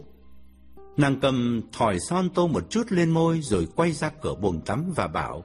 Ờ quên nữa, anh nhớ cho em cái số di động của anh nhé, để có gì cần thì em liên hệ với anh. Ờ, anh cũng phải có số di động của em nữa. Từ nay cho đến ngày Chủ nhật á, có thể em sẽ phải gặp anh độ một hai lần nữa trước ngày đám cưới. Gặp ở nhà hàng Thiên Kim cũng được. Tại vì um, em cần biết coi là ai đóng bố đóng mẹ chồng để dặn dò họ đôi chút đấy mà. Đừng để tình trạng chống đánh xuôi kèn thổi ngược thì chết. Luân ngẫm nghĩ một chút rồi nói. À, Tốt nhất là bên nhà em không nên có ai đến dự cả. Khỏi phải nói năng gì, chỉ cần chụp hình là thôi. Thảo Ly thở dài đáp. Em thì cũng muốn thế thôi. Nhưng em đã nói với anh là em còn bà cô ở ngay Sài Gòn này nè. Chả nhẽ không mời một tiếng. Thôi được rồi, để lát nữa em em gọi cho bà cho cho gọi điện cho bà ấy coi. Luân lại bàn góp. Hay là em khỏi cần làm đám cưới, đăng báo anh thấy giản tiện hơn. Ừ, chẳng hạn như thí dụ em lấy đại một cái tên nào đó đăng báo chúc mừng em lấy chồng. Chẳng hạn là à, bây giờ mình đăng là được tin vui cô Vũ Thị Thảo Ly sẽ lên xe hoa ngày gì đó à, cùng với chú rể Đặng Trầm Luân. Rồi em lấy cái tờ báo đó, em gửi về cho bố mẹ em. Có phải là là đơn giản hơn không? Vậy mà anh bảo là đơn giản hơn à? Tổ chức đám cưới giả đó, chỉ có khoảng hai chục người biết. Còn đăng báo thì biết bao nhiêu người đọc. Ai ông tôi ở bụi này à? Luân nửa đùa nửa thuật kết luận. Rút cục rồi thì em cũng vẫn thông minh hơn anh. Thảo Ly quay vào bồn tắm tiếp tục trang điểm, luôn ăn vội vã cho xong tô mì, rồi hai người chở nhau xuống chợ Sài Gòn, ghé nhà may, sắm cho Luân bộ đồ vest màu đậm. Đó cũng là bộ đồ lớn đầu tiên trong đời Luân. Sau chuyến đi chung với nhau lần đầu ấy, Thảo Ly đưa Luân trở lại nhà hàng Thiên Kim đúng hẹn, trước 5 giờ để Luân quay về với công việc bồi bàn thường lệ của mình, phục vụ đám cưới chiều Chủ nhật. Đây là đám cưới thật, với cô dâu chú rể tuy mộc mạc nhưng rất đẹp đôi, họ hàng hai bên vui vẻ, đầm ấm. Luân chăm chú theo dõi từng động tác của chú rể để bắt trước, vì tuần tới sẽ đến lượt Luân ngồi vào vị trí ấy ở chiếc bàn danh dự kê trên bục cao anh nghĩ đến Thảo Ly và chợt mỉm cười vu vơ. Cô dâu trước mặt Luân hôm nay tuy còn trẻ, nhưng nhan sắc không thể nào sánh nổi với Thảo Ly, huống chi cái nét nhà quê trên khuôn mặt, khó có thể gột xóa được. Bà Minh Tâm từ sau quầy, ngoắc tay gọi Luân lại và bảo, Sao? Sáng nay bàn chuyện với con bé xong chưa? Nên nhớ là nhà hàng mình chuyên cung cấp dịch vụ cho thuê chồng. Thằng Túc với thằng Cầu thì nó quen việc quá rồi. Chỉ có cháu là lần đầu tiên, cho nên chưa có kinh nghiệm. Phải cẩn thận đấy nhá. Đừng có để sơ hở, càng ít nói càng tốt. Mình còn làm ăn lâu dài mà. Luôn hiểu rằng bà Minh Tâm chỉ quan tâm đến business của bà mà thôi. Cái business đã giúp cho nhà hàng đang ế ẩm của bà trở nên đông khách, đặt tiệc cưới hầu như mỗi tuần. Luân gật đầu quả quyết đáp. Bà cứ tin ở cháu, cháu đã bàn kỹ với cô ấy rồi. Thế là từ hôm ấy Thảo Ly không liên lạc với Luân nữa, mà dĩ nhiên Luân cũng chả bao giờ gọi cho Thảo Ly Luân. Có gì đâu mà cần phải liên lạc. Mọi việc đã dặn dò xong cả rồi, chỉ còn chờ ngày Chủ nhật mặc áo cưới là thi hành công tác. Mãi đến tối thứ sáu, Thảo Ly mới kêu cho Luân. Lúc ấy Luân đang ngồi học bài ở phòng trọ. Anh chạy hẳn ra ngoài sân, tới sát bên hàng rào để tiếp chuyện người vợ sắp cưới. Thảo Ly tha thiết hỏi. Anh, Luân hả? Anh đang làm gì đó? Em là em em em đón anh nha. À, đi đi với em một chút xíu được không? Luân lưỡng lự một chút vì bài vở còn quá nhiều mà thứ bảy chủ nhật lại phải đi làm, chẳng có thì giờ ngó đến. Nhưng nể lời Thảo Ly anh đáp, em biết chỗ ở của anh chưa? Biết, biết rồi. Bữa trước anh có cho em địa chỉ rồi. Khoảng 15 phút nữa nhé. Anh ra sân chờ em. Em, em không muốn vào nhà anh đâu vì anh ở chung với người ta.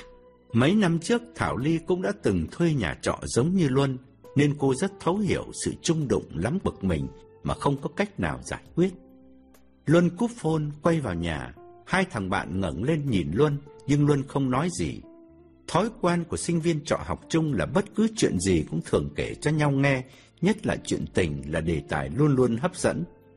Nhưng phải là chuyện tình thật mới kể, chứ ai lại khai ra cái nghề làm chồng giả chỉ vì một triệu đồng tiền công. Luân gấp hết sách vở, xếp lại ngay ngắn trên bàn, rồi bảo hai thằng bạn. Tao có việc phải đi, chẳng biết mấy giờ mới về, tụi bay đừng có cài then chăng. Hai thằng bạn nhìn Luân ngơ ngác không nói gì. Cả hai đều biết Luân rất cô đơn giữa thành phố, không có người thân mà cũng chẳng có người tình. Nên việc Luân đang ngồi học mà bỏ đi chơi tối là chuyện chưa xảy ra bao giờ. Luân ra sân hút tàn điếu thuốc thì Thảo Ly đến. Để đỡ mất thì giờ, cô ngồi yên trên xe thòng một chân chống đất, bảo Luân leo lên phía sau, rồi vọt xe ra đường lớn. Cô cần bàn chuyện riêng với Luân, nhưng không tiện đưa Luân về nhà mình buổi tối, cho nên cô chở Luân lại quán cà phê trên đường Cách mạng tháng 8, gần nhà cô. Gặp lúc quán tương đối vắng, Thảo Ly vào sâu trong góc, ngồi ghế đối diện Luân. Cô gọi cà phê đá cho Luân và soda chanh cho mình rồi nhập để ngay. Mẹ em vừa gọi điện cho em, bố em đang đau nên mẹ em phải ở nhà chăm sóc, không có vào dự đám cưới được. Luân buột miệng reo lên, thế à? Thế thì tốt, thế còn bà cô thì thế nào? Thảo Ly toan phỉ cười vì thấy rõ nét hớn hở trong đôi mắt của Luân. Cô đáp, Ừ, bà cô em thì em chưa có liên lạc được, gọi hai hôm liền mà mà không thấy bắt máy. Người nhà bảo là hình như là đi xuống Cần Thơ. Luân hồi hộp ngắt lời. Như vậy là phía bên nhà gái không có ai. Vậy là đúng như mình mong muốn rồi. Thảo Ly gật đầu nhưng nhìn Luân bằng ánh mắt khẩn khoản và tiếp. Ừm, bố mẹ em á không có vào dự tiệc được. Ờ, nhưng mà có một yêu cầu chắc em phải em phải nhờ đến anh thôi. Ừ, à, anh lỡ giúp dùm em thì xin anh giúp cho chót. E, em trả anh thêm một triệu nữa. Luân mở to mắt, nhìn Thảo Ly nóng ruột hỏi lại. Nhưng mà làm gì mới được chứ? Thảo Ly múc đường, bỏ vào ly cà phê của Luân, khoáng nhẹ nhẹ rồi đẩy lại trước mặt Luân. Cô chỉ chiết nói. Ừm, bố mẹ em thì bố mẹ em thì cứ nặng nặng nặng bắt em phải đưa anh về gặp bố mẹ em và gia đình sau ngày cưới. Luân giật mình kêu lên. Lên buôn mỹ thuật gặp bố mẹ cô à? Thảo Ly tha thiết nhìn Luân gật đầu. Như một phản xạ tự nhiên, Luân xô ghế đứng dậy, khiến mấy bản chung quanh đều quay đầu lại nhìn. Anh lại vội vàng ngồi xuống và dứt khoát xua tay nói. Không được, anh không thể về gặp gia đình em được. Anh bằng lòng làm đám cưới với em là quá lắm rồi. Em giận thì anh đành chịu chứ việc này anh không dám nhận. Dù em trả thêm anh bao nhiêu anh cũng phải từ chối. Thảo Ly lặng người ngồi yên, nước mắt tự dưng trào ra. Cô mở bóp lấy tờ giấy ra thấm hai bên khóe mắt rồi nói. Anh lớn lên ở xóm đạo, anh cũng thừa biết mà. Xóm làng quây quần gắn bó với nhau lắm. Mấy năm nay bố mẹ em vẫn cứ hãnh diện với mọi người là có em ăn học thành tài. Bây giờ không may em em chữa hoang. Thiên hạ biết được thì bố mẹ em còn mặt mũi nào mà nhìn mọi người chung quanh nữa. Có nước có nước dọn đi nơi khác chứ. Ở lại trong giáo xứ làm sao được. Ngừng lại một chút để dò phản ứng của Luân, Thảo Ly hạ giọng nói tiếp. Anh, e- em xin anh giúp cho em một lần. Về với em chỉ một ngày thôi, để người ta biết là em có chồng. Rồi, rồi em sẽ nói với mọi người là anh Ngào. công tác nước ngoài. À, anh không về với em thì mai kia sinh nở xong, làm sao em dám bế con về cho ông bà ngoại. Ờ, Chuyện chuyện nó đến nước này rồi, em không còn biết trông vào ai ngoài anh nữa. Những lời nghẹn ngào của Thảo Ly làm lòng Luân dịu bớt xuống phần nào. Ở nhà hàng, Túc có kể cho Luân nghe câu chuyện anh xe ôm gần nhà trọ. Cứ mỗi chiều thứ sáu mua quả bánh về thăm hai đứa con ở Bình Chánh. Hai đứa con nhỏ tiếu tít đoàn tụ vì bố đi làm cả tuần mới về. Mỗi lần như thế anh ta được trả một trăm ngàn và tiền quả bánh dĩ nhiên do mẹ hai đứa bé hoàn lại đầy đủ. Bởi vì người đàn bà trẻ ấy không có chồng, một mình nuôi hai đứa con do kết quả hai mối tình khác nhau để lại, mà cả hai người đàn ông ấy đều bỏ chạy khi nghe tin người yêu mình có bầu. Để hàng xóm khỏi dị nghị và nhất là để hai đứa con đừng tủi thân, chị làm hợp đồng thuê anh xe ôm làm chồng và anh ta chỉ có nhiệm vụ về thăm hai đứa con vào mỗi tối thứ sáu. Sáng thứ bảy anh lãnh lương hân hoan lái xe ôm tiếp.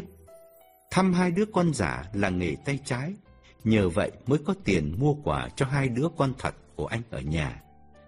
Trường hợp của Luân bây giờ cũng tương tự như thế, chỉ khác là nó không nguy hiểm bằng anh xe ôm, bởi Luân chỉ ra mắt bố mẹ Thảo Ly có một lần rồi thôi. Còn anh xe ôm, tuần nào cũng phải gặp hai đứa con người khác, sớm muộn gì cũng sẽ có ngày lộ chuyện. Tuy vậy, Luân vẫn thấy việc ra mắt gia đình Thảo Ly là một cuộc phiêu lưu đầy bất chắc. Mặc dầu hai triệu đồng với Luân lúc này là món tiền khá lớn mà anh đang rất cần. Anh chớp mắt ưu tư đề nghị. Anh mới vào làm ở nhà hàng Thiên Kim chưa có kinh nghiệm đóng vai chồng giả. Thôi để anh nói lại với bà Minh Tâm, giao việc này cho anh Túc hoặc anh Cầu, chắc ăn hơn. Thảo Ly lắc đầu, nói nhanh. Em có nhìn thấy hai ông ấy rồi Không được đâu anh ơi Em phải lấy Em phải lấy một người chồng như Như như anh nè Chứ mang hai ông kia ra về Mang ông kia về nhà Bố mẹ em buồn chết. Thú thật là Hai ông ấy không có cái ngoại hình như anh. Chả gì em cũng là hoa khôi thời còn đi học mà. Lấy chồng xấu hàng xóm người ta cười chết. Luân quả quyết nói Dù em khen anh Anh cũng không thể chiều ý em được. Thảo Ly thất vọng ngồi yên Nước mắt lại trào ra. Cô cúi nhìn xuống chân một lúc Rồi ngẩng lên u buồn kể. Anh biết không Bố mẹ em có khu đột điền nhỏ trồng cây ăn trái. Hôm kia kìa, Bố em ra thăm vườn, Gặp trời mưa to. Chẳng may trượt chân ngã lăn xuống chân đồi, Rồi gãy chân. Bây giờ phải nằm một chỗ.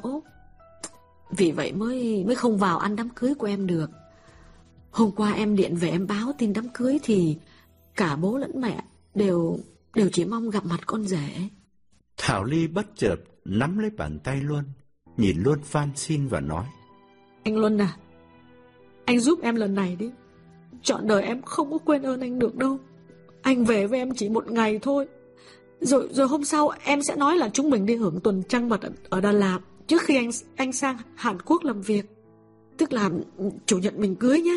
Rồi thứ hai mình đi Buôn Mê Thuột. Rồi thứ ba quay lại Sài Gòn ngay. Anh chỉ phải nghỉ nghỉ học có hai hôm thôi. Giúp em đi anh.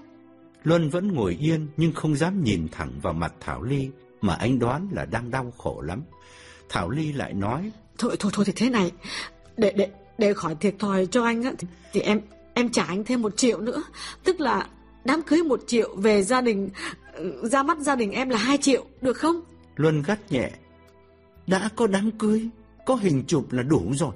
Việc gì mà mà mà phải bắt anh về gặp gia đình em? Anh, anh thấy nó vô lý quá Thảo Ly nắm cánh tay Luân khẩn khoản phân trần. Anh ơi Anh hiểu dùm cho em đi. Gia đình em đã đành mà còn hàng xóm láng giềng nữa.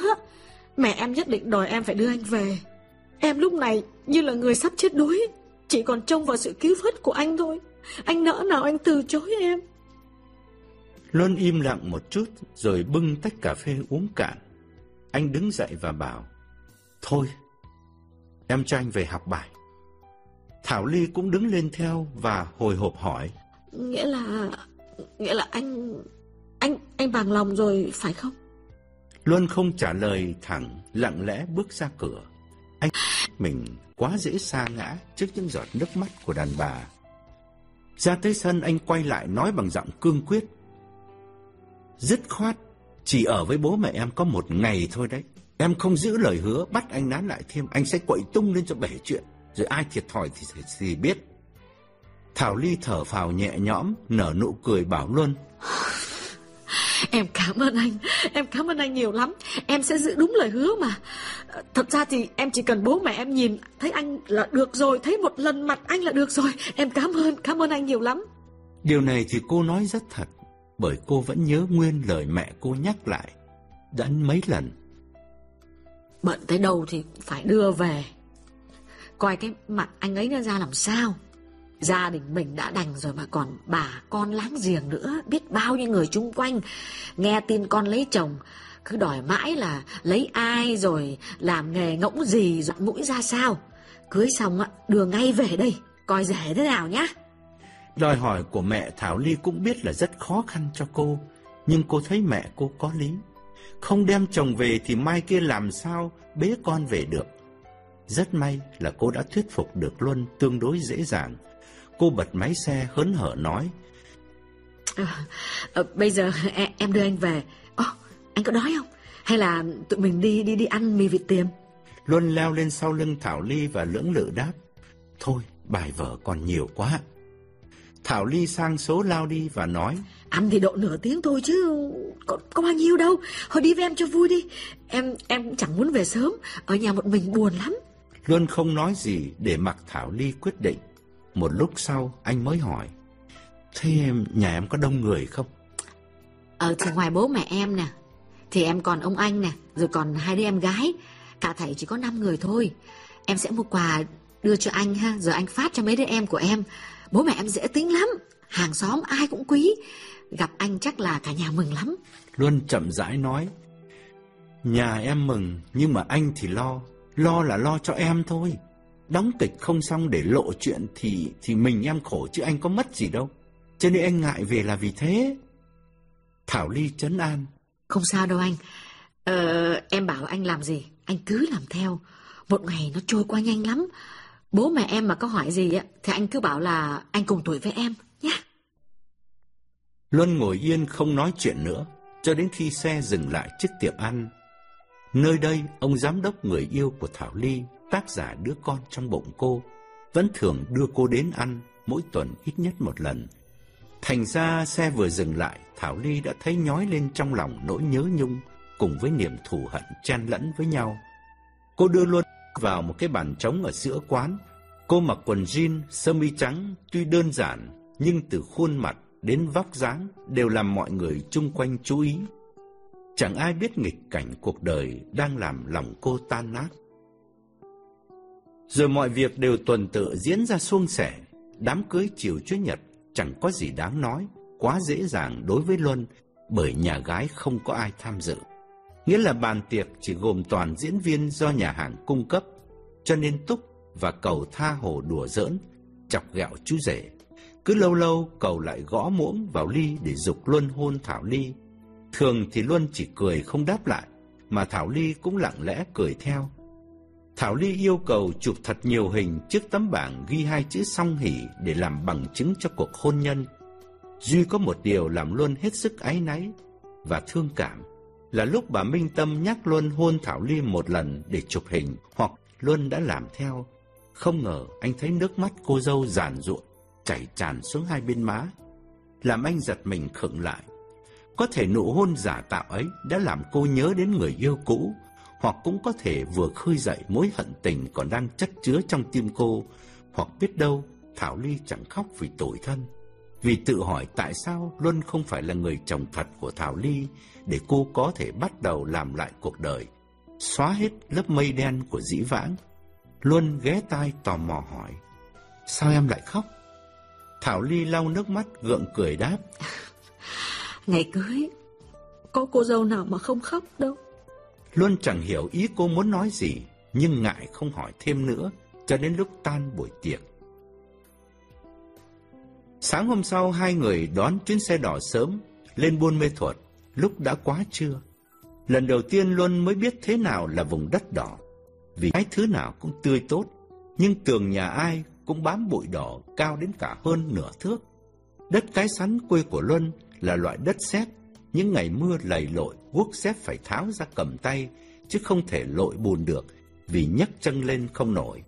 Còn ở đây thì bụi đỏ vương lên đến cả ngọn cây, mỗi khi có chiếc xe chạy nhanh trên mặt đường. Từ thị xã, xe đò nhỏ đưa hai người về khu Chi Lăng, mất thêm khoảng nửa tiếng nữa. Từ ngoài đường cái, đi bộ vào, Thảo Ly đã thấy trong nhà lố nhố đến mấy chục người đang chờ để đón cô dâu chú rể, dù không phải là buổi tiệc cưới chính thức. Luân giật mình quay sang hỏi Thảo Ly, Sao em bảo nhà em chỉ có 5 người? Thảo Ly cười đáp. Chắc hàng xóm nghe tin em về kéo sang thăm. Chủ yếu là họ muốn nhìn xem mặt anh. Em đã bảo mà. Quả đúng như vậy, bà mẹ Thảo Ly dẫn đầu ra tận ngoài sân đón con. Theo sau là mấy đứa em, rồi một đoàn người thân bằng quyến thuộc. Cảnh tượng này làm luôn nhớ ngay đến quê mình ở cái sắn. Mọi người cũng có cái tác phong thân thiết như thế này. Mỗi người thăm hỏi một câu, Luân ngượng quá cứ gật đầu chào lia lịa nhưng không biết xưng hô thế nào. Thảo Ly buông hành lý, dừng lại giữa sân kéo tay Luân tới trước mặt mẹ mình và âu yếm bảo. Đây, con rể của mẹ đây. Bà mẹ hài lòng lắm vì không ngờ con gái mình vớ được thằng chồng dễ thương như vậy. Luân đặt vội cái vali xuống chân và lễ phép nói. Cháu chào bác ạ. Thảo Ly vỗ nhẹ vào vai Luân và nói. À, anh cưới em rồi thì phải gọi bằng mẹ chứ sao lại gọi bằng bác. Mọi người chung quanh cùng bật cười vui vẻ. Cô em kế của Thảo Ly lên tiếng bình phẩm ngay. Trời ơi, chồng chị Ly vừa trẻ vừa đẹp trai, nhưng mà hiền như con gái đó. Này, đừng có thấy anh ta hiền mà bắt nạt đâu đấy nhá. Thảo Ly quay lại nhìn em chiều mến và bảo. chồng ta hiền, nhưng mà ta còn hiền hơn nữa đấy. Đã biết ai bắt nạt ai đâu mà mày chưa gì đã lên tiếng cảnh giác. Rồi cô nhìn quanh từng khuôn mặt thân quen, lần lượt giới thiệu với Luân. Cô phân trần với một bà hàng xóm. Dạ, dạ, tại vì nhà cháu nhận được hợp đồng đi làm ở Hàn Quốc. Bất ngờ quá nên chúng cháu vội tổ chức đám cưới sơ sài cho xong, à, vì tuần tới là nhà cháu phải lên đường rồi. Mỗi người níu kéo thăm hỏi một câu, nhưng bà mẹ sốt ruột nhắc con gái. Ôi, ôi rồi, dẫn anh ấy vào chào bố đã. Luân theo Thảo Ly vào nhà, mấy mâm cỗ đã bày sẵn trên bàn và trên giường, hương vị bốc lên ngào ngạt. Luân nhìn thoáng qua mấy đĩa thịt gà luộc vàng ngậy, rắc lá chanh, làm Luân thấy đói cồn cào trong bụng. Khu trại di cư này thành hình từ năm 54 với những dãy nhà tranh vách đất đơn giản. Giờ này chẳng còn lại dấu tích gì nữa, tất cả đều biến đổi khang trang. Có vườn rộng bao bọc, quanh năm cây trái sum xuê, mùa nào thức nấy, lại thêm gia súc đầy đàn. Nhiều gia đình đã dọn đi các thành phố lớn, riêng nhà Thảo Ly thì vẫn bám ở đây, đến đời cô là thế hệ thứ ba rồi. Ông Phong, bố của Thảo Ly nằm trong buồng, một chân bó bột treo lên bằng sợi dây vải trắng. Thảo Ly đưa Luân vào đứng bên giường, anh khoanh tay cúi đầu chào bố vợ. Thảo Ly ngồi xuống bên cạnh và ân cần hỏi. Chân bố làm sao rồi? Con nghe mẹ kể là bố bị ngã, con lo quá à? Cả đêm con không ngủ được. Bà Phong đỡ chồng ngồi dậy, kê cái gối sau lưng, tựa vào vách. Ông Phong âu yếm nhìn con gái và đáp. Có. Cũng không đến nỗi nào. Không gãy xương là may đấy. Chắc độ một tháng thì bố đi lại được như thường. Bà Phong giải thích với chồng có Thảo Ly và Luân đứng bên cạnh. Lẽ ra con Ly nó phải về đây nó làm đám cưới. Có họ hàng làng xóm đông đủ. Nhưng mà nó bảo là chồng nó là nhận hợp đồng đi làm ở Hàn Quốc. Tuần tới là phải đi rồi. Gấp quá nên đành chịu. Thôi thì bữa nay cứ coi như là buổi họp mặt ra mắt gia đình với lại người thân. Uhm, bố mẹ thì chả câu nệ gì. Cầu xin Chúa cho vợ chồng con hạnh phúc là bố mẹ mừng lắm rồi. Thảo Ly bấm nhẹ vào tay Luân. Luân vội vàng đáp từ. Chúng con cảm ơn bố mẹ. Bà mẹ lại tươi cười thêm. Này, sang năm cho mẹ đứa cháu cho mẹ bồng để cho nó vui tuổi già. Là mẹ chả còn mong gì nữa. Thảo Ly giật mình đưa mắt nhìn Luân. Luân nhìn lại khẽ gật đầu thông cảm và Phong. À, vâng, mẹ mong có cháu thì thế nào sang năm mẹ cũng có. Ông Phong dễ dãi gật đầu rồi bảo. Mọi người người ta chờ từ sáng đến giờ chắc cũng đói bụng cả rồi. Bà ra mời người ta ăn cơm đi. Bà Phong gật đầu. Thôi, vậy ờ, ông nằm cứ nghỉ đi, nhé, để tôi ra tôi tiếp khách cho. Bà trở ra phòng khách mời mọi người nhập tiệc. Căn nhà nhỏ ồn ào như buổi họp chợ. Người ta sầm xì nhận xét về Luân, nói chung toàn những lời khen. Nếu có chê, thì Luân chỉ bị chê là hơi trẻ so với Thảo Ly. Bao nhiêu lo âu nặng trĩu trong đầu Luân trên đường đến đây, dần dần tan biến hết. Anh không ngờ màn kịch diễn ra khá dễ dàng, không đến nỗi phức tạp như anh lo ngại suốt quãng đường mấy trăm cây số. Ngồi bên Thảo Ly sau khi điềm tĩnh lại, luôn mới nhận ra một điều là người trên cao nguyên, nhất là phụ nữ, da rẻ bội con gái dưới đồng bằng, đầy nắng gió. Anh mỉm cười vu vơ, đỡ chén rượu trong tay cô em vợ và đưa lên uống cạn. Trong cơn say ngà ngà, êm dịu, thấm nhanh vào cơ thể, Luân thấy bữa tiệc hôm nay vui gấp bội so với đám cưới nhạt nhẽo hôm qua ở nhà hàng Thiên Kim. Lúc đầu Luân còn giữ gìn ý tứ, về sau càng uống, Luân càng thoải mái, hòa đồng hẳn vào cái gia đình đầm ấm của Thảo Ly. Anh thấy Thảo Ly lại long lanh nước mắt, rằng lấy ly rượu trên tay anh và nói nhỏ. Anh, thôi, uống vừa vừa thôi, ngưng đi, đừng có để say quá mà lỡ lời. Luân cảm động ghé tai Thảo Ly thì thầm. Em đừng có khóc nữa, em khóc làm sao anh anh ăn được. Thảo Ly lấy giấy thấm hai bên khóe mắt và đáp nhỏ. Em xin lỗi anh, um, em mừng là vì mọi người đều quý anh. Quả nhiên từ lúc đó Thảo Ly cố quên hình ảnh, ảnh người tình phản bội, cố gạt hết tất cả những đắng cay những ngày gần đây để nói cười vui vẻ với mọi người như một cô dâu đang trong thời kỳ trăng mật hạnh phúc nhất. Cô thấy mọi người đều nhìn mình bằng ánh mắt cảm phục, thậm chí có thể ghen với niềm hạnh phúc của nàng. Bên người chồng rất phong độ, thì cớ gì nàng lại đau buồn. Tiệc tan hàng xóm không ai bảo ai tự động rút lui dần. Vì ai cũng biết vợ chồng Thảo Ly rất ít thì giờ dành cho gia đình. Luân và Thảo Ly đứng ở cửa cảm ơn và tiễn biệt từng người, y như sau bữa tiệc cưới chính thức. Rồi Thảo Ly quay vào phụ với các em dọn dẹp mâm bát xuống bếp. luôn chẳng biết làm gì, lang thang ra sau nhà, nhìn ngắm vườn cây ăn trái, và lại chợt nhớ đến quê mình ở cái sắn, cũng có vườn cây tỏa bóng mát quanh năm sau hè. Chỉ khác là ở đây thuộc vùng đất đỏ nên cây nào cũng tươi tốt hơn. Luân đi một vòng, ra mãi bờ con suối nhỏ, rồi mới lại quay trở lại. Trên hiên sau có cái võng bắc ngang hai thân cột. Luân tiến lại ngồi xuống, rồi từ từ ngả lưng nằm ngửa. Chất men trong cơ thể vẫn còn tồn động chưa tan, làm Luân nhíu mắt lại, và chỉ trong khoảnh khắc, anh ngủ thiếp đi sau một ngày ngồi xe mấy trăm cây số đường trường. Trong bếp ba chị em súm nhau thanh toán đống bát đĩa, vừa làm vừa nói chuyện. Bà Phong bước vào hạ giọng nhỏ xuống hỏi Thảo Ly. Này, thằng Luân thì mẹ thấy nó được cả người lẫn nết, nhưng mà nó là con cái nhà ai? Gia đình nó có đạo hay không? Thảo Ly đang rửa chén, quay lại đáp. Ừ, có chứ mẹ, nhà anh ấy ờ, cũng đạo gốc như nhà mình á. Bà Phong lại thêm. Thế chúng mày quen nhau từ bao giờ? Mà tao chả nghe mày nói gì hết. Rồi mày đùng một cái mày làm đám cưới y như là đám cưới chạy tang làm sao? Thảo Ly nghiêm mặt phân trần. Thì con đã nói với mẹ rồi, nhà con bất ngờ nhận được hợp đồng đi làm bên Hàn Quốc. Mà hợp đồng những 5 năm cơ. Thôi thì làm đám cưới trước cho nó chắc ăn. Với lại con thì con cũng bắt đầu lớn tuổi rồi. Chờ 5 năm nữa thì lâu quá. Bác sĩ nói là càng lớn tuổi thì sinh nở càng khó khăn. Cô em kế ngắt lời Thảo Ly. Chị Ly chứ tính như vậy là đúng rồi mẹ ơi. Mẹ thắc mắc làm cái gì? Bên Hàn Quốc toàn là con gái đẹp không à? Mình cứ tổ chức đám cưới trước đi. Trước lúc anh đi để anh luôn anh nhớ là anh đã có vợ rồi. Gặp con, con cũng làm y như vậy. Bà Phong cười hiền hòa nói. Thì mẹ hỏi cho biết thôi chứ tao có thắc mắc gì đâu. Lấy được chồng hiền lành lại có học thức. Mà lại là con nhà có đạo thì mẹ mừng lắm rồi. Thế đám cưới ở nhà thờ nào vậy con? Thảo Ly giật mình vì câu hỏi bất ngờ của mẹ, nhưng cô cũng đã dự tính trước nên đáp cho qua chuyện. Ờ, à, nhà thờ nhỏ thôi, mẹ mẹ không biết đâu. Thôi, để con rửa hình rồi con gửi về cho mẹ nha. Bà Phong hài lòng quay lên nhà. Trong thâm sâu, bà vốn có tính lo xa, nên chỉ ngại một điều là luôn trẻ quá.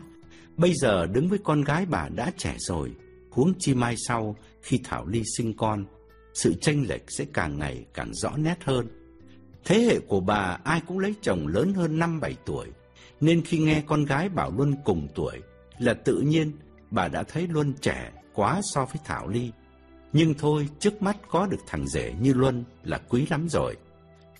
Thảo Ly quay nhìn theo mẹ thở phào nhẹ nhõm. Cô thấy rõ việc đưa Luân về ra mắt gia đình hôm nay là một kế hoạch tuyệt vời. Từ trong nhà đến hàng xóm không ai mảy may nghi ngờ. Đã thế, xem chừng ai cũng có thiện cảm với Luân.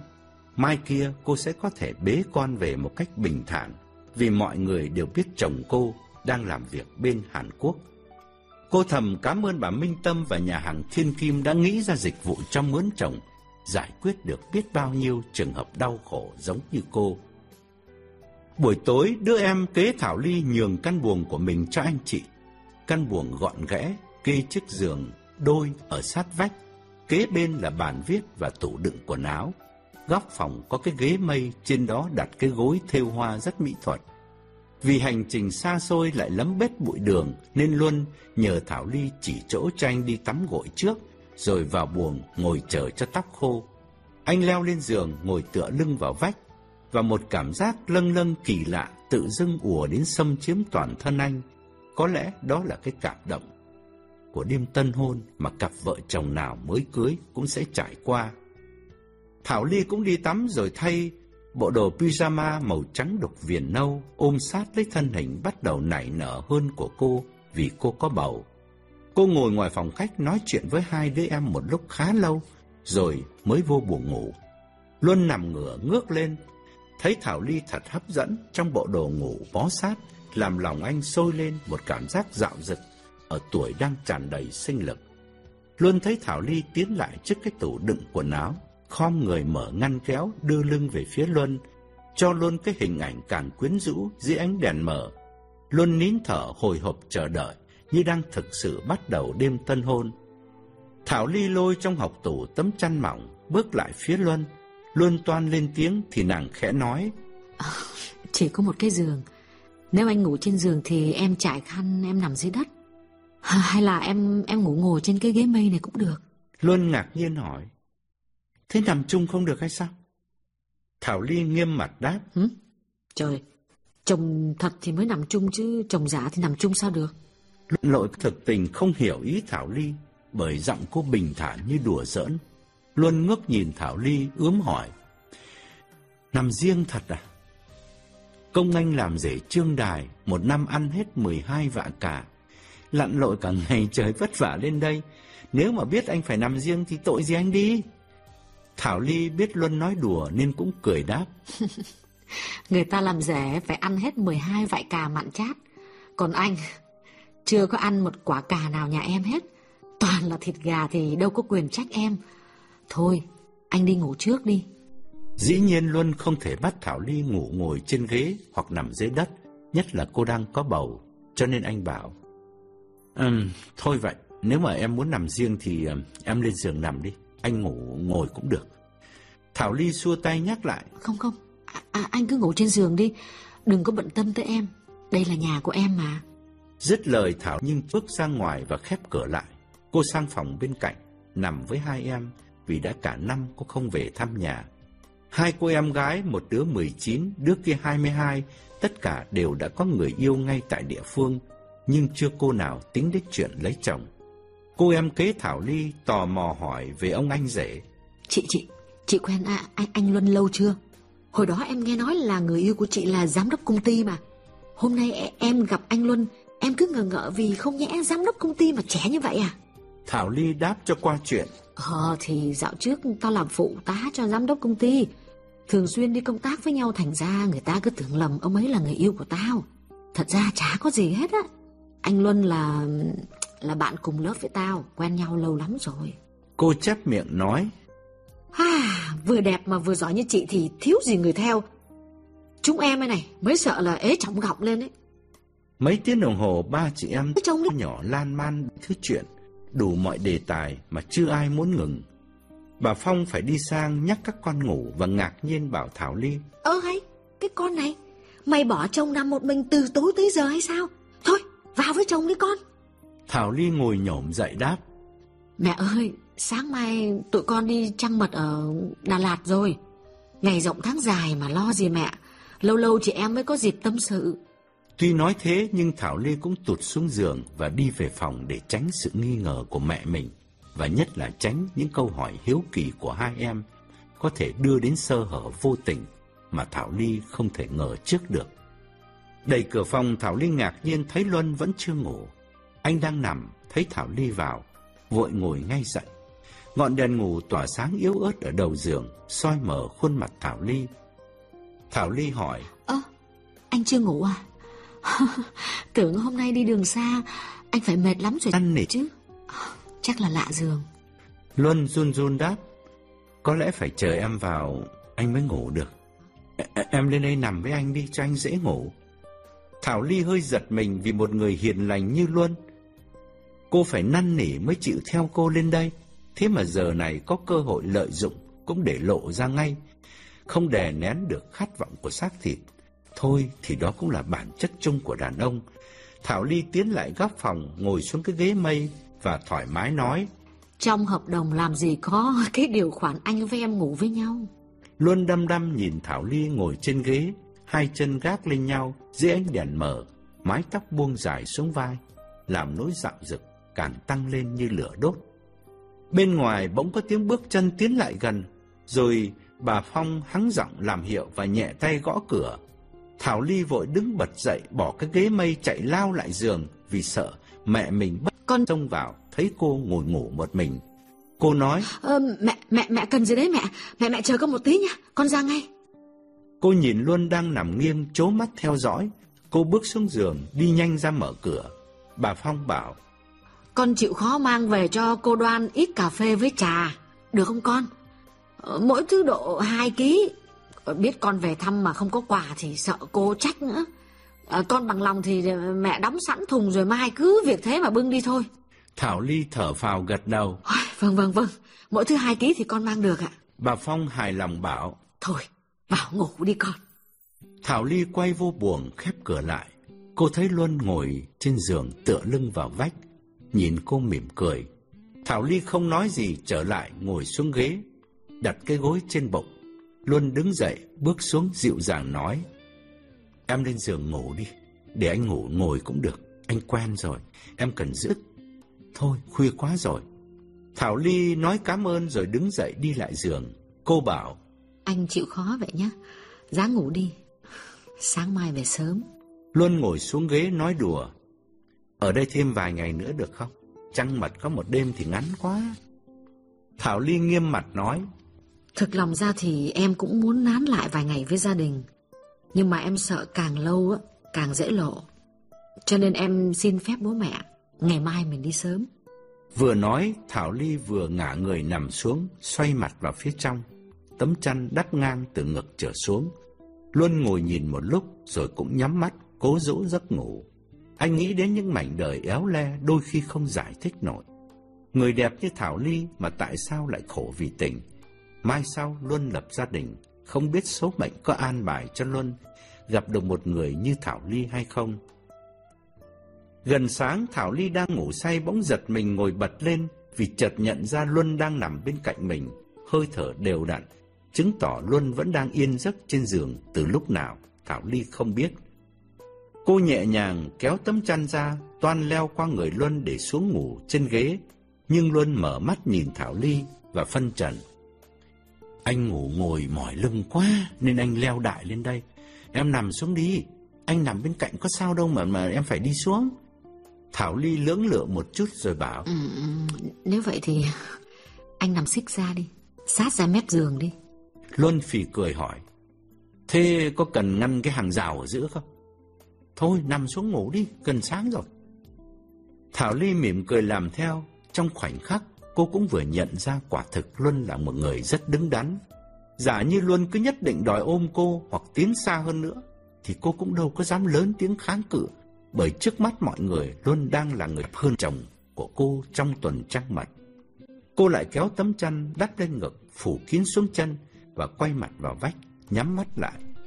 Khá lâu cô tưởng Luân ngủ rồi thì bỗng nghe Luân thì thầm bên tai. Em mặc đồ ngủ còn đẹp hơn cả quần áo mặc ban ngày. Thảo Ly mỉm cười trong bóng tối và nhắc lại câu Luân vừa nói với cô. ngủ đi, gần sáng rồi. Quả nhiên Thảo Ly ngủ một giấc an bình cho đến sáng. Luân cũng có chần chọc thao thức. Mấy phen toan đặt bàn tay lên đùi Thảo Ly, nhưng anh dằn lại được và cuối cùng cũng ngủ thiếp đi cho đến khi tiếng gà gáy rộn rã sau nhà. Hôm sau, hai cô em Thảo Ly tiễn chân anh ra tận bến xe. Cô lớn bạo dạn hỏi Luân. Anh Luân, bạn anh có còn ai đẹp trai như anh không? Nếu họ thích con gái quê thì anh nhớ làm mai cho chúng em nhé. Thật ra thì chính Luân cũng đã để ý đến hai cô em của Thảo Ly ngay từ lúc vui vẻ gặp. Ba chị em đều có nét giống nhau, ít ra là ở làn da đẹp. Nhưng Luân đã là anh rể của hai cô, nghĩa là người trong nhà rồi. Thì dù hai cô có đẹp như tiên, Luân cũng đành chịu chứ tiến thêm làm sao được. Đang nói chuyện vui vẻ thì tài xế dục lên xe. Luân mau mắn bước lên trước, quay lại nói. Thôi hai dì ở lại vui vẻ nhé, có dịp thì anh chị lại về thăm. Thảo Ly ôm chầm lấy hai em từ giã, rưng rưng nước mắt vì tủi thân. Cả nhà vẫn hãnh diện về Thảo Ly. Hai đứa em lúc nào cũng nhìn chị như một hình ảnh gương mẫu của sự thành đạt. Thế mà đường tình lại chuyên chuyên. Cô nói, Thôi, chị đi đây nhé. Các em ở nhà chăm sóc bố mẹ dùm chị nhé. Dứt lời Thảo Ly bước nhanh lên xe vì không muốn hai em nhìn thấy những giọt lệ đang ứa ra trong khóe mắt. Thảo Ly vừa ngồi xuống bên cạnh Luân, trên dãy ghế thứ hai sau lưng tài xế, thì từ phía cuối xe có một bà khách bước lên đứng bên cạnh Luân, nhìn Ly thân mật hỏi. Này, cô có phải con gái ông bà Phong không? Thảo Ly ngước lên nhìn bà đáp. Ờ, vâng, ờ, bác đây là... Người đàn bà ngắt lời bằng giọng reo vui. Ôi giời con khỉ này, mày quên bác rồi à? Bác là bác Thuận đây, mẹ của cái đào ấy. dạo trước ngày nào mày chả sang mày học với cái đào, ăn ngủ luôn bên nhà bác ấy. Sao cháu quên thế? Thảo Ly đứng dậy niềm nở nói. Ch cháu xin lỗi bác, ờ, cháu quên làm sao được bác với cái đào. Ờ, tại mấy năm nay rồi không gặp nên cháu cháu không có nhận ra. Ừ, hơn 5 năm rồi còn gì nữa. Thế thế đào bây giờ sao hả bác? Bà Thuận xịu nét mặt đáp. Ai ơi, vợ chồng nó vất vả chứ chả được như cháu. Nghe bảo cháu tốt nghiệp đại học rồi rồi làm cái chức gì to lắm phải không? Bác nghe tin thế bác cũng mừng. Thảo Ly thấy đắng chát trong cổ khi dòng đời êm xuôi. Cô từng coi thường tất cả những người bạn cũ ở quê nhà. Hôm nay khi gặp nghịch cảnh chớ trêu, cô mới thấy thả túng thiếu một chút mà vợ chồng êm ấm như đào, còn hơn được tiếng là thành công nhưng lại giang dở chuyện tình cảm. Giọng bà Thuận hơi lớn, làm mọi người trên xe đều hướng mắt nhìn về phía Thảo Ly. Cô cười buồn bảo. Ờ, cháu cháu làm thư ký thôi, chứ có, có cái gì to tác đâu bác. À, bà nhìn Luân và hỏi. Ờ thế cháu về thăm nhà một mình hay đi với ai? Thảo Ly vội kêu lên. Ôi, dạ, cháu cháu xin lỗi bác. Cháu quên chưa giới thiệu với bác. Đây là đây là chồng cháu. Câu này Thảo Ly cố ý nói lớn lên vì trên xe cô biết có vài người cùng xóm. Nay mai sẽ loan truyền tin tức để mọi người đều biết cô đã có chồng và có thể công khai về thăm gia đình. Thì mai kia cô sinh con, không ai ngờ vực gì cả. Luân đứng dậy cúi đầu chào. Cháu chào bác ạ. Bà Thuận ngạc nhiên hỏi Thảo Ly. Ôi trời ơi, cưới hồi nào mà bác chả biết gì cả con. Luân buột miệng đáp. Dạ hôm qua ạ. Bà Thuận kêu lên. Mới hôm qua. Ôi trời tao không biết đã đành mà sao cái đào nhà này nó cũng chả nói gì với bác. Đây này, cách đây ba hôm này nghe tin bố mày bị ngã chân đồi ấy, tao có chạy sang tao hỏi thăm. Có nghe mẹ mày, tao chả nghe mẹ mày nói gì cả. Ơ sao lại lại bất thình lình thế con? Thảo Ly cười phân trần. Ờ, bác bác tha lỗi cho cháu. Ờ, chả là thế này ạ. Ờ, chúng cháu quen nhau lâu rồi nhưng mà chưa có ý định làm đám cưới. Bất ngờ thì nhà cháu nhận được hợp đồng sang làm việc bên Hàn Quốc. Ờ, mà hợp đồng dài tới 5 năm lận. Đâm ra là chúng cháu đành phải tổ chức đám cưới sơ sài trước khi nhà cháu lên đường. Ờ, cháu chả kịp thông báo cho ai cả đâu. Bà Thuận gật đầu tán đồng. Ừ, mày tính thế cũng phải. Chứ chờ 5 năm hết hợp đồng thì nó già bố đây rồi. Thảo Ly cười phụ họa. Vâng, ờ, lâu thì cháu vẫn chờ được. Nhưng mà lúc ấy già mất rồi bác ạ. Bà Thuận thở dài bảo. Cháu lúc nào cũng trẻ như thời hồi còn con gái ấy. Trả bù cho cái đảo nhà bác. Đẻ thẳng con dai xong, ôi giời ơi, nó khác hẳn con ơi. Rồi bà đột ngột hỏi luôn. Ờ thế này, thế thế à, à, cháu làm gì bên Hàn, Hàn Quốc? Câu hỏi bất ngờ làm Luân vội đưa mắt nhìn Thảo Ly cầu cứu. Thảo Ly nhanh miệng đáp cho xong. Ờ, nhà cháu may mắn à, được được hãng à, Samsung đã thu nhận ạ. Thảo Ly đang nói dở câu thì tài xế dục mọi người về chỗ để xe chạy. Bà Thuận vội từ giã Thảo Ly trở về hàng ghế cũ của mình ở cuối xe. Xe lăn bánh Thảo Ly quay sang Luân nói nhỏ. Em cảm ơn anh. Anh sợ đóng kịch giỏi lắm. Không ai có thể ngờ em với anh là người dưng nước lã được. Luân khẽ gật đầu mỉm cười. Chính anh cũng thấy là mình có tài diễn xuất. Thảo Ly định nói thêm vài lời, ghi nhận sự đứng đắn của Luân trong đêm qua trong phòng ngủ. Nhưng vì sợ người chung quanh nghe thấy, nên lại thôi. Rồi suốt quãng đường gập cành mấy trăm cây số, có lúc Thảo Ly nói cười rất vô tư, có lúc lại im lặng trầm ngâm và thậm chí có khi lặng lẽ khóc một mình. Cặp mắt kính đen to bản lúc nào cũng che kín đôi mắt nhòa lệ của cô. Chuyện che mắt gia đình như thế là tạm xong.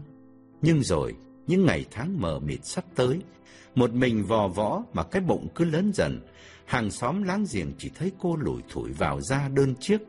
Nói gì thì nói, thiên hạ không thể không đặt dấu hỏi về gia cảnh của cô.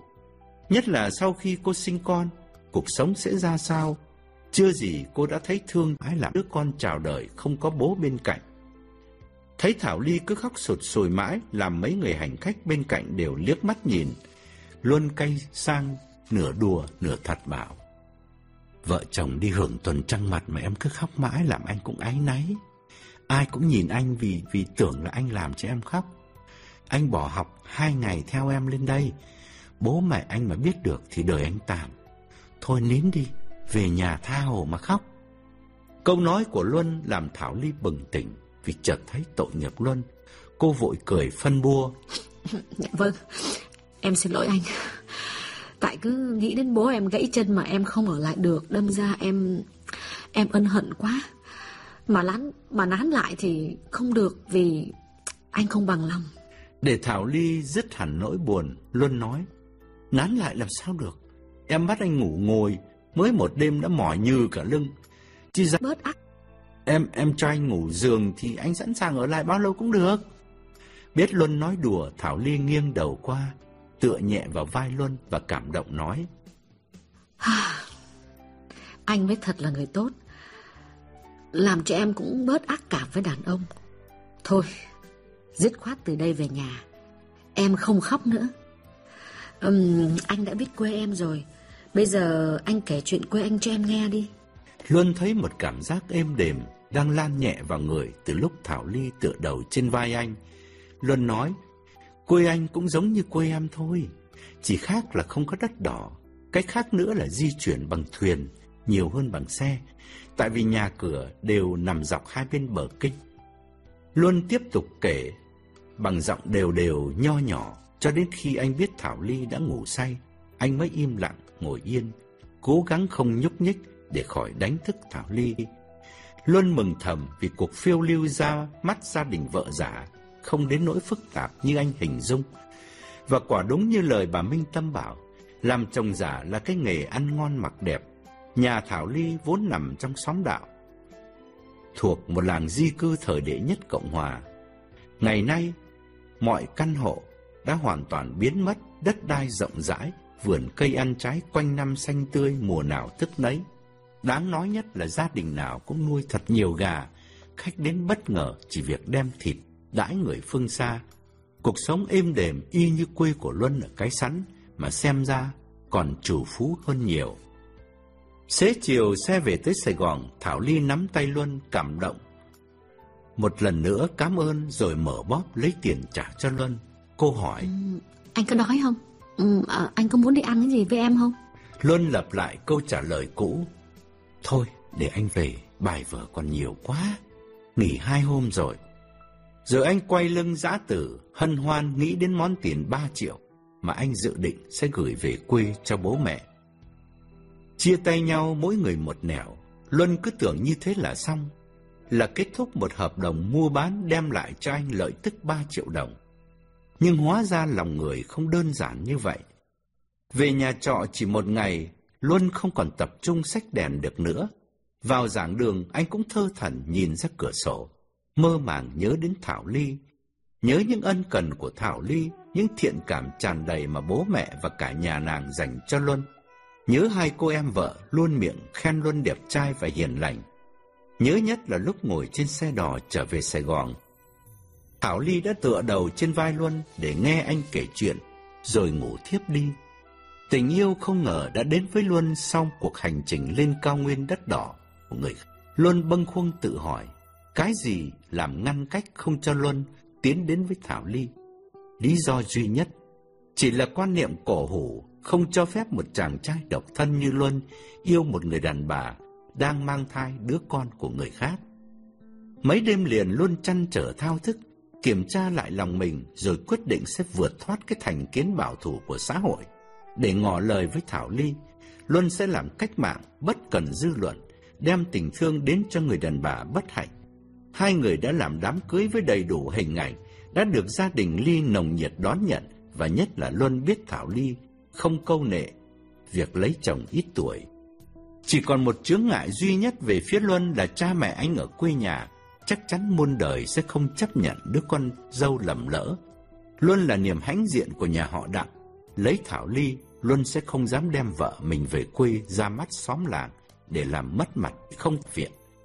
Có đêm luân nằm mãi không ngủ được, rón rén đẩy cửa ra sân ngồi hút thuốc một mình. Anh tự hỏi lòng mình, đã dứt khoát chưa? Nếu chưa, thì đừng ngỏ lời với Thảo Ly, bởi đã ngỏ lời, đã đem niềm hy vọng đến cho Ly, thì không thể thay đổi được nữa. Làm cô đang khổ, sẽ lại càng khổ hơn. Ở bên Thảo Ly có ba hôm, chính Luân đã chứng kiến biết bao nhiêu lần mắt cô nhòa lệ. Thảo Ly như người sắp chết đuối, cần một cái phao cứu vớt. Nếu Luân tự cho mình là cái phao rộng lượng ấy, thì dứt khoát phải cùng nàng đi chọn con đường đời. Suy đi tính lại mãi, cuối cùng Luân không cưỡng lại nổi lòng mình, đành gọi cho Thảo Ly. Tự dưng anh thấy hồi hộp lạ thường, không còn rừng rưng như tuần trước, khi anh chỉ làm công việc Thảo Ly mướn. Anh nhìn thấy trước, những điều anh sắp bày tỏ với Thảo Ly sẽ hàm chứa những lời hứa hẹn cực kỳ nghiêm trọng, làm thay đổi hẳn hoàn cảnh bế hiện nay của nàng. Cho nên ngoài sự rung động vì tình yêu chớm nở, Luân còn cảm thấy hạnh phúc chan hòa như đang làm một việc từ thiện lớn lao để cứu giúp người khác. Chiều hôm ấy thứ sáu, lớp học tan sớm. Luân về gần đến nhà trọ mới gọi cho Thảo Ly. Đầu dây bên kia vừa có tiếng nàng, Luân dịu dàng bảo. Ly hả? Anh đây, Luân đây. Tiếng Ly nói như reo. Oh, anh Luân, anh khỏe không? em tưởng là anh quên em rồi chứ. Bữa nay anh gọi em có việc gì không? Nghe giọng Ly niềm nở, Luân mừng lắm. Anh nói, có chuyện gì đâu, bữa nay anh đi học về sớm. Um, có chút thì giờ nên định ghé thăm em. Um, có trở ngại gì không em? Thảo Ly cười nhắc lại chuyện cũ. Ủa sao lạ vậy? Mới tuần trước nè, trước khi đám cưới đó, hễ mà em rủ anh đi ăn á, thì lần nào anh cũng lưỡng lự là ô bảo là nhiều bài vở quá. Luân Còn hay không có bài vở gì hay sao mà đòi qua thăm em? thôi em nói vậy thôi, chứ anh qua đi. Em cũng vừa mới đi chợ về đây, đang à, nhặt rau nấu cơm. Nếu mà anh không chê thì mời anh ở lại ăn cơm với em luôn. Luân thấy lòng xúc động. Anh biết hơn lúc nào hết, Ly đang quá cô đơn. Anh đến là đúng lúc. Anh cũng ý thức được rằng hôm nay anh đặt chân ghé thăm Ly. Cuộc đời hai người sẽ rẽ sang một bước ngoặt mới. Luân sẽ ở lại với Ly. Để đứa con Ly khi chào đời có người cha bên cạnh là Luân. Luân cho đó là một hành động đầy ý nghĩa mà chỉ có được ở những tâm hồn cao thượng. Nửa tiếng đồng hồ sau, Luân có mặt trong sân nhà Ly.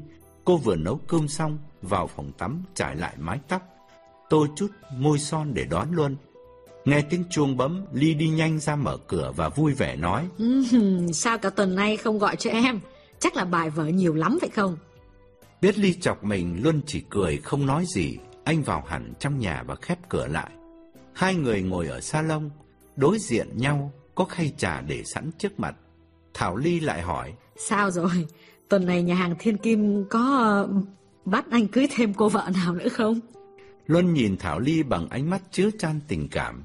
Cô mặc quần jean áo thun trắng sát nách, gọn ghẽ và thoải mái. Luân nghiêm trang nói. Anh làm đám cưới với em. Lần đầu nhưng chắc cũng là lần cuối. Thảo Ly chưa hiểu, ngơ ngác hỏi lại. Ờ, như vậy nghĩa là sao?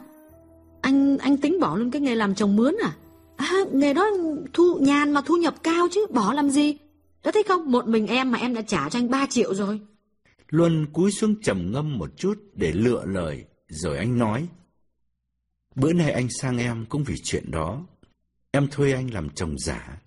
Anh, anh cứ tưởng thuần túy chỉ là chuyện mua bán. Hóa ra không phải. Từ hôm, từ hôm chia tay em, không lúc nào anh không nhớ đến em.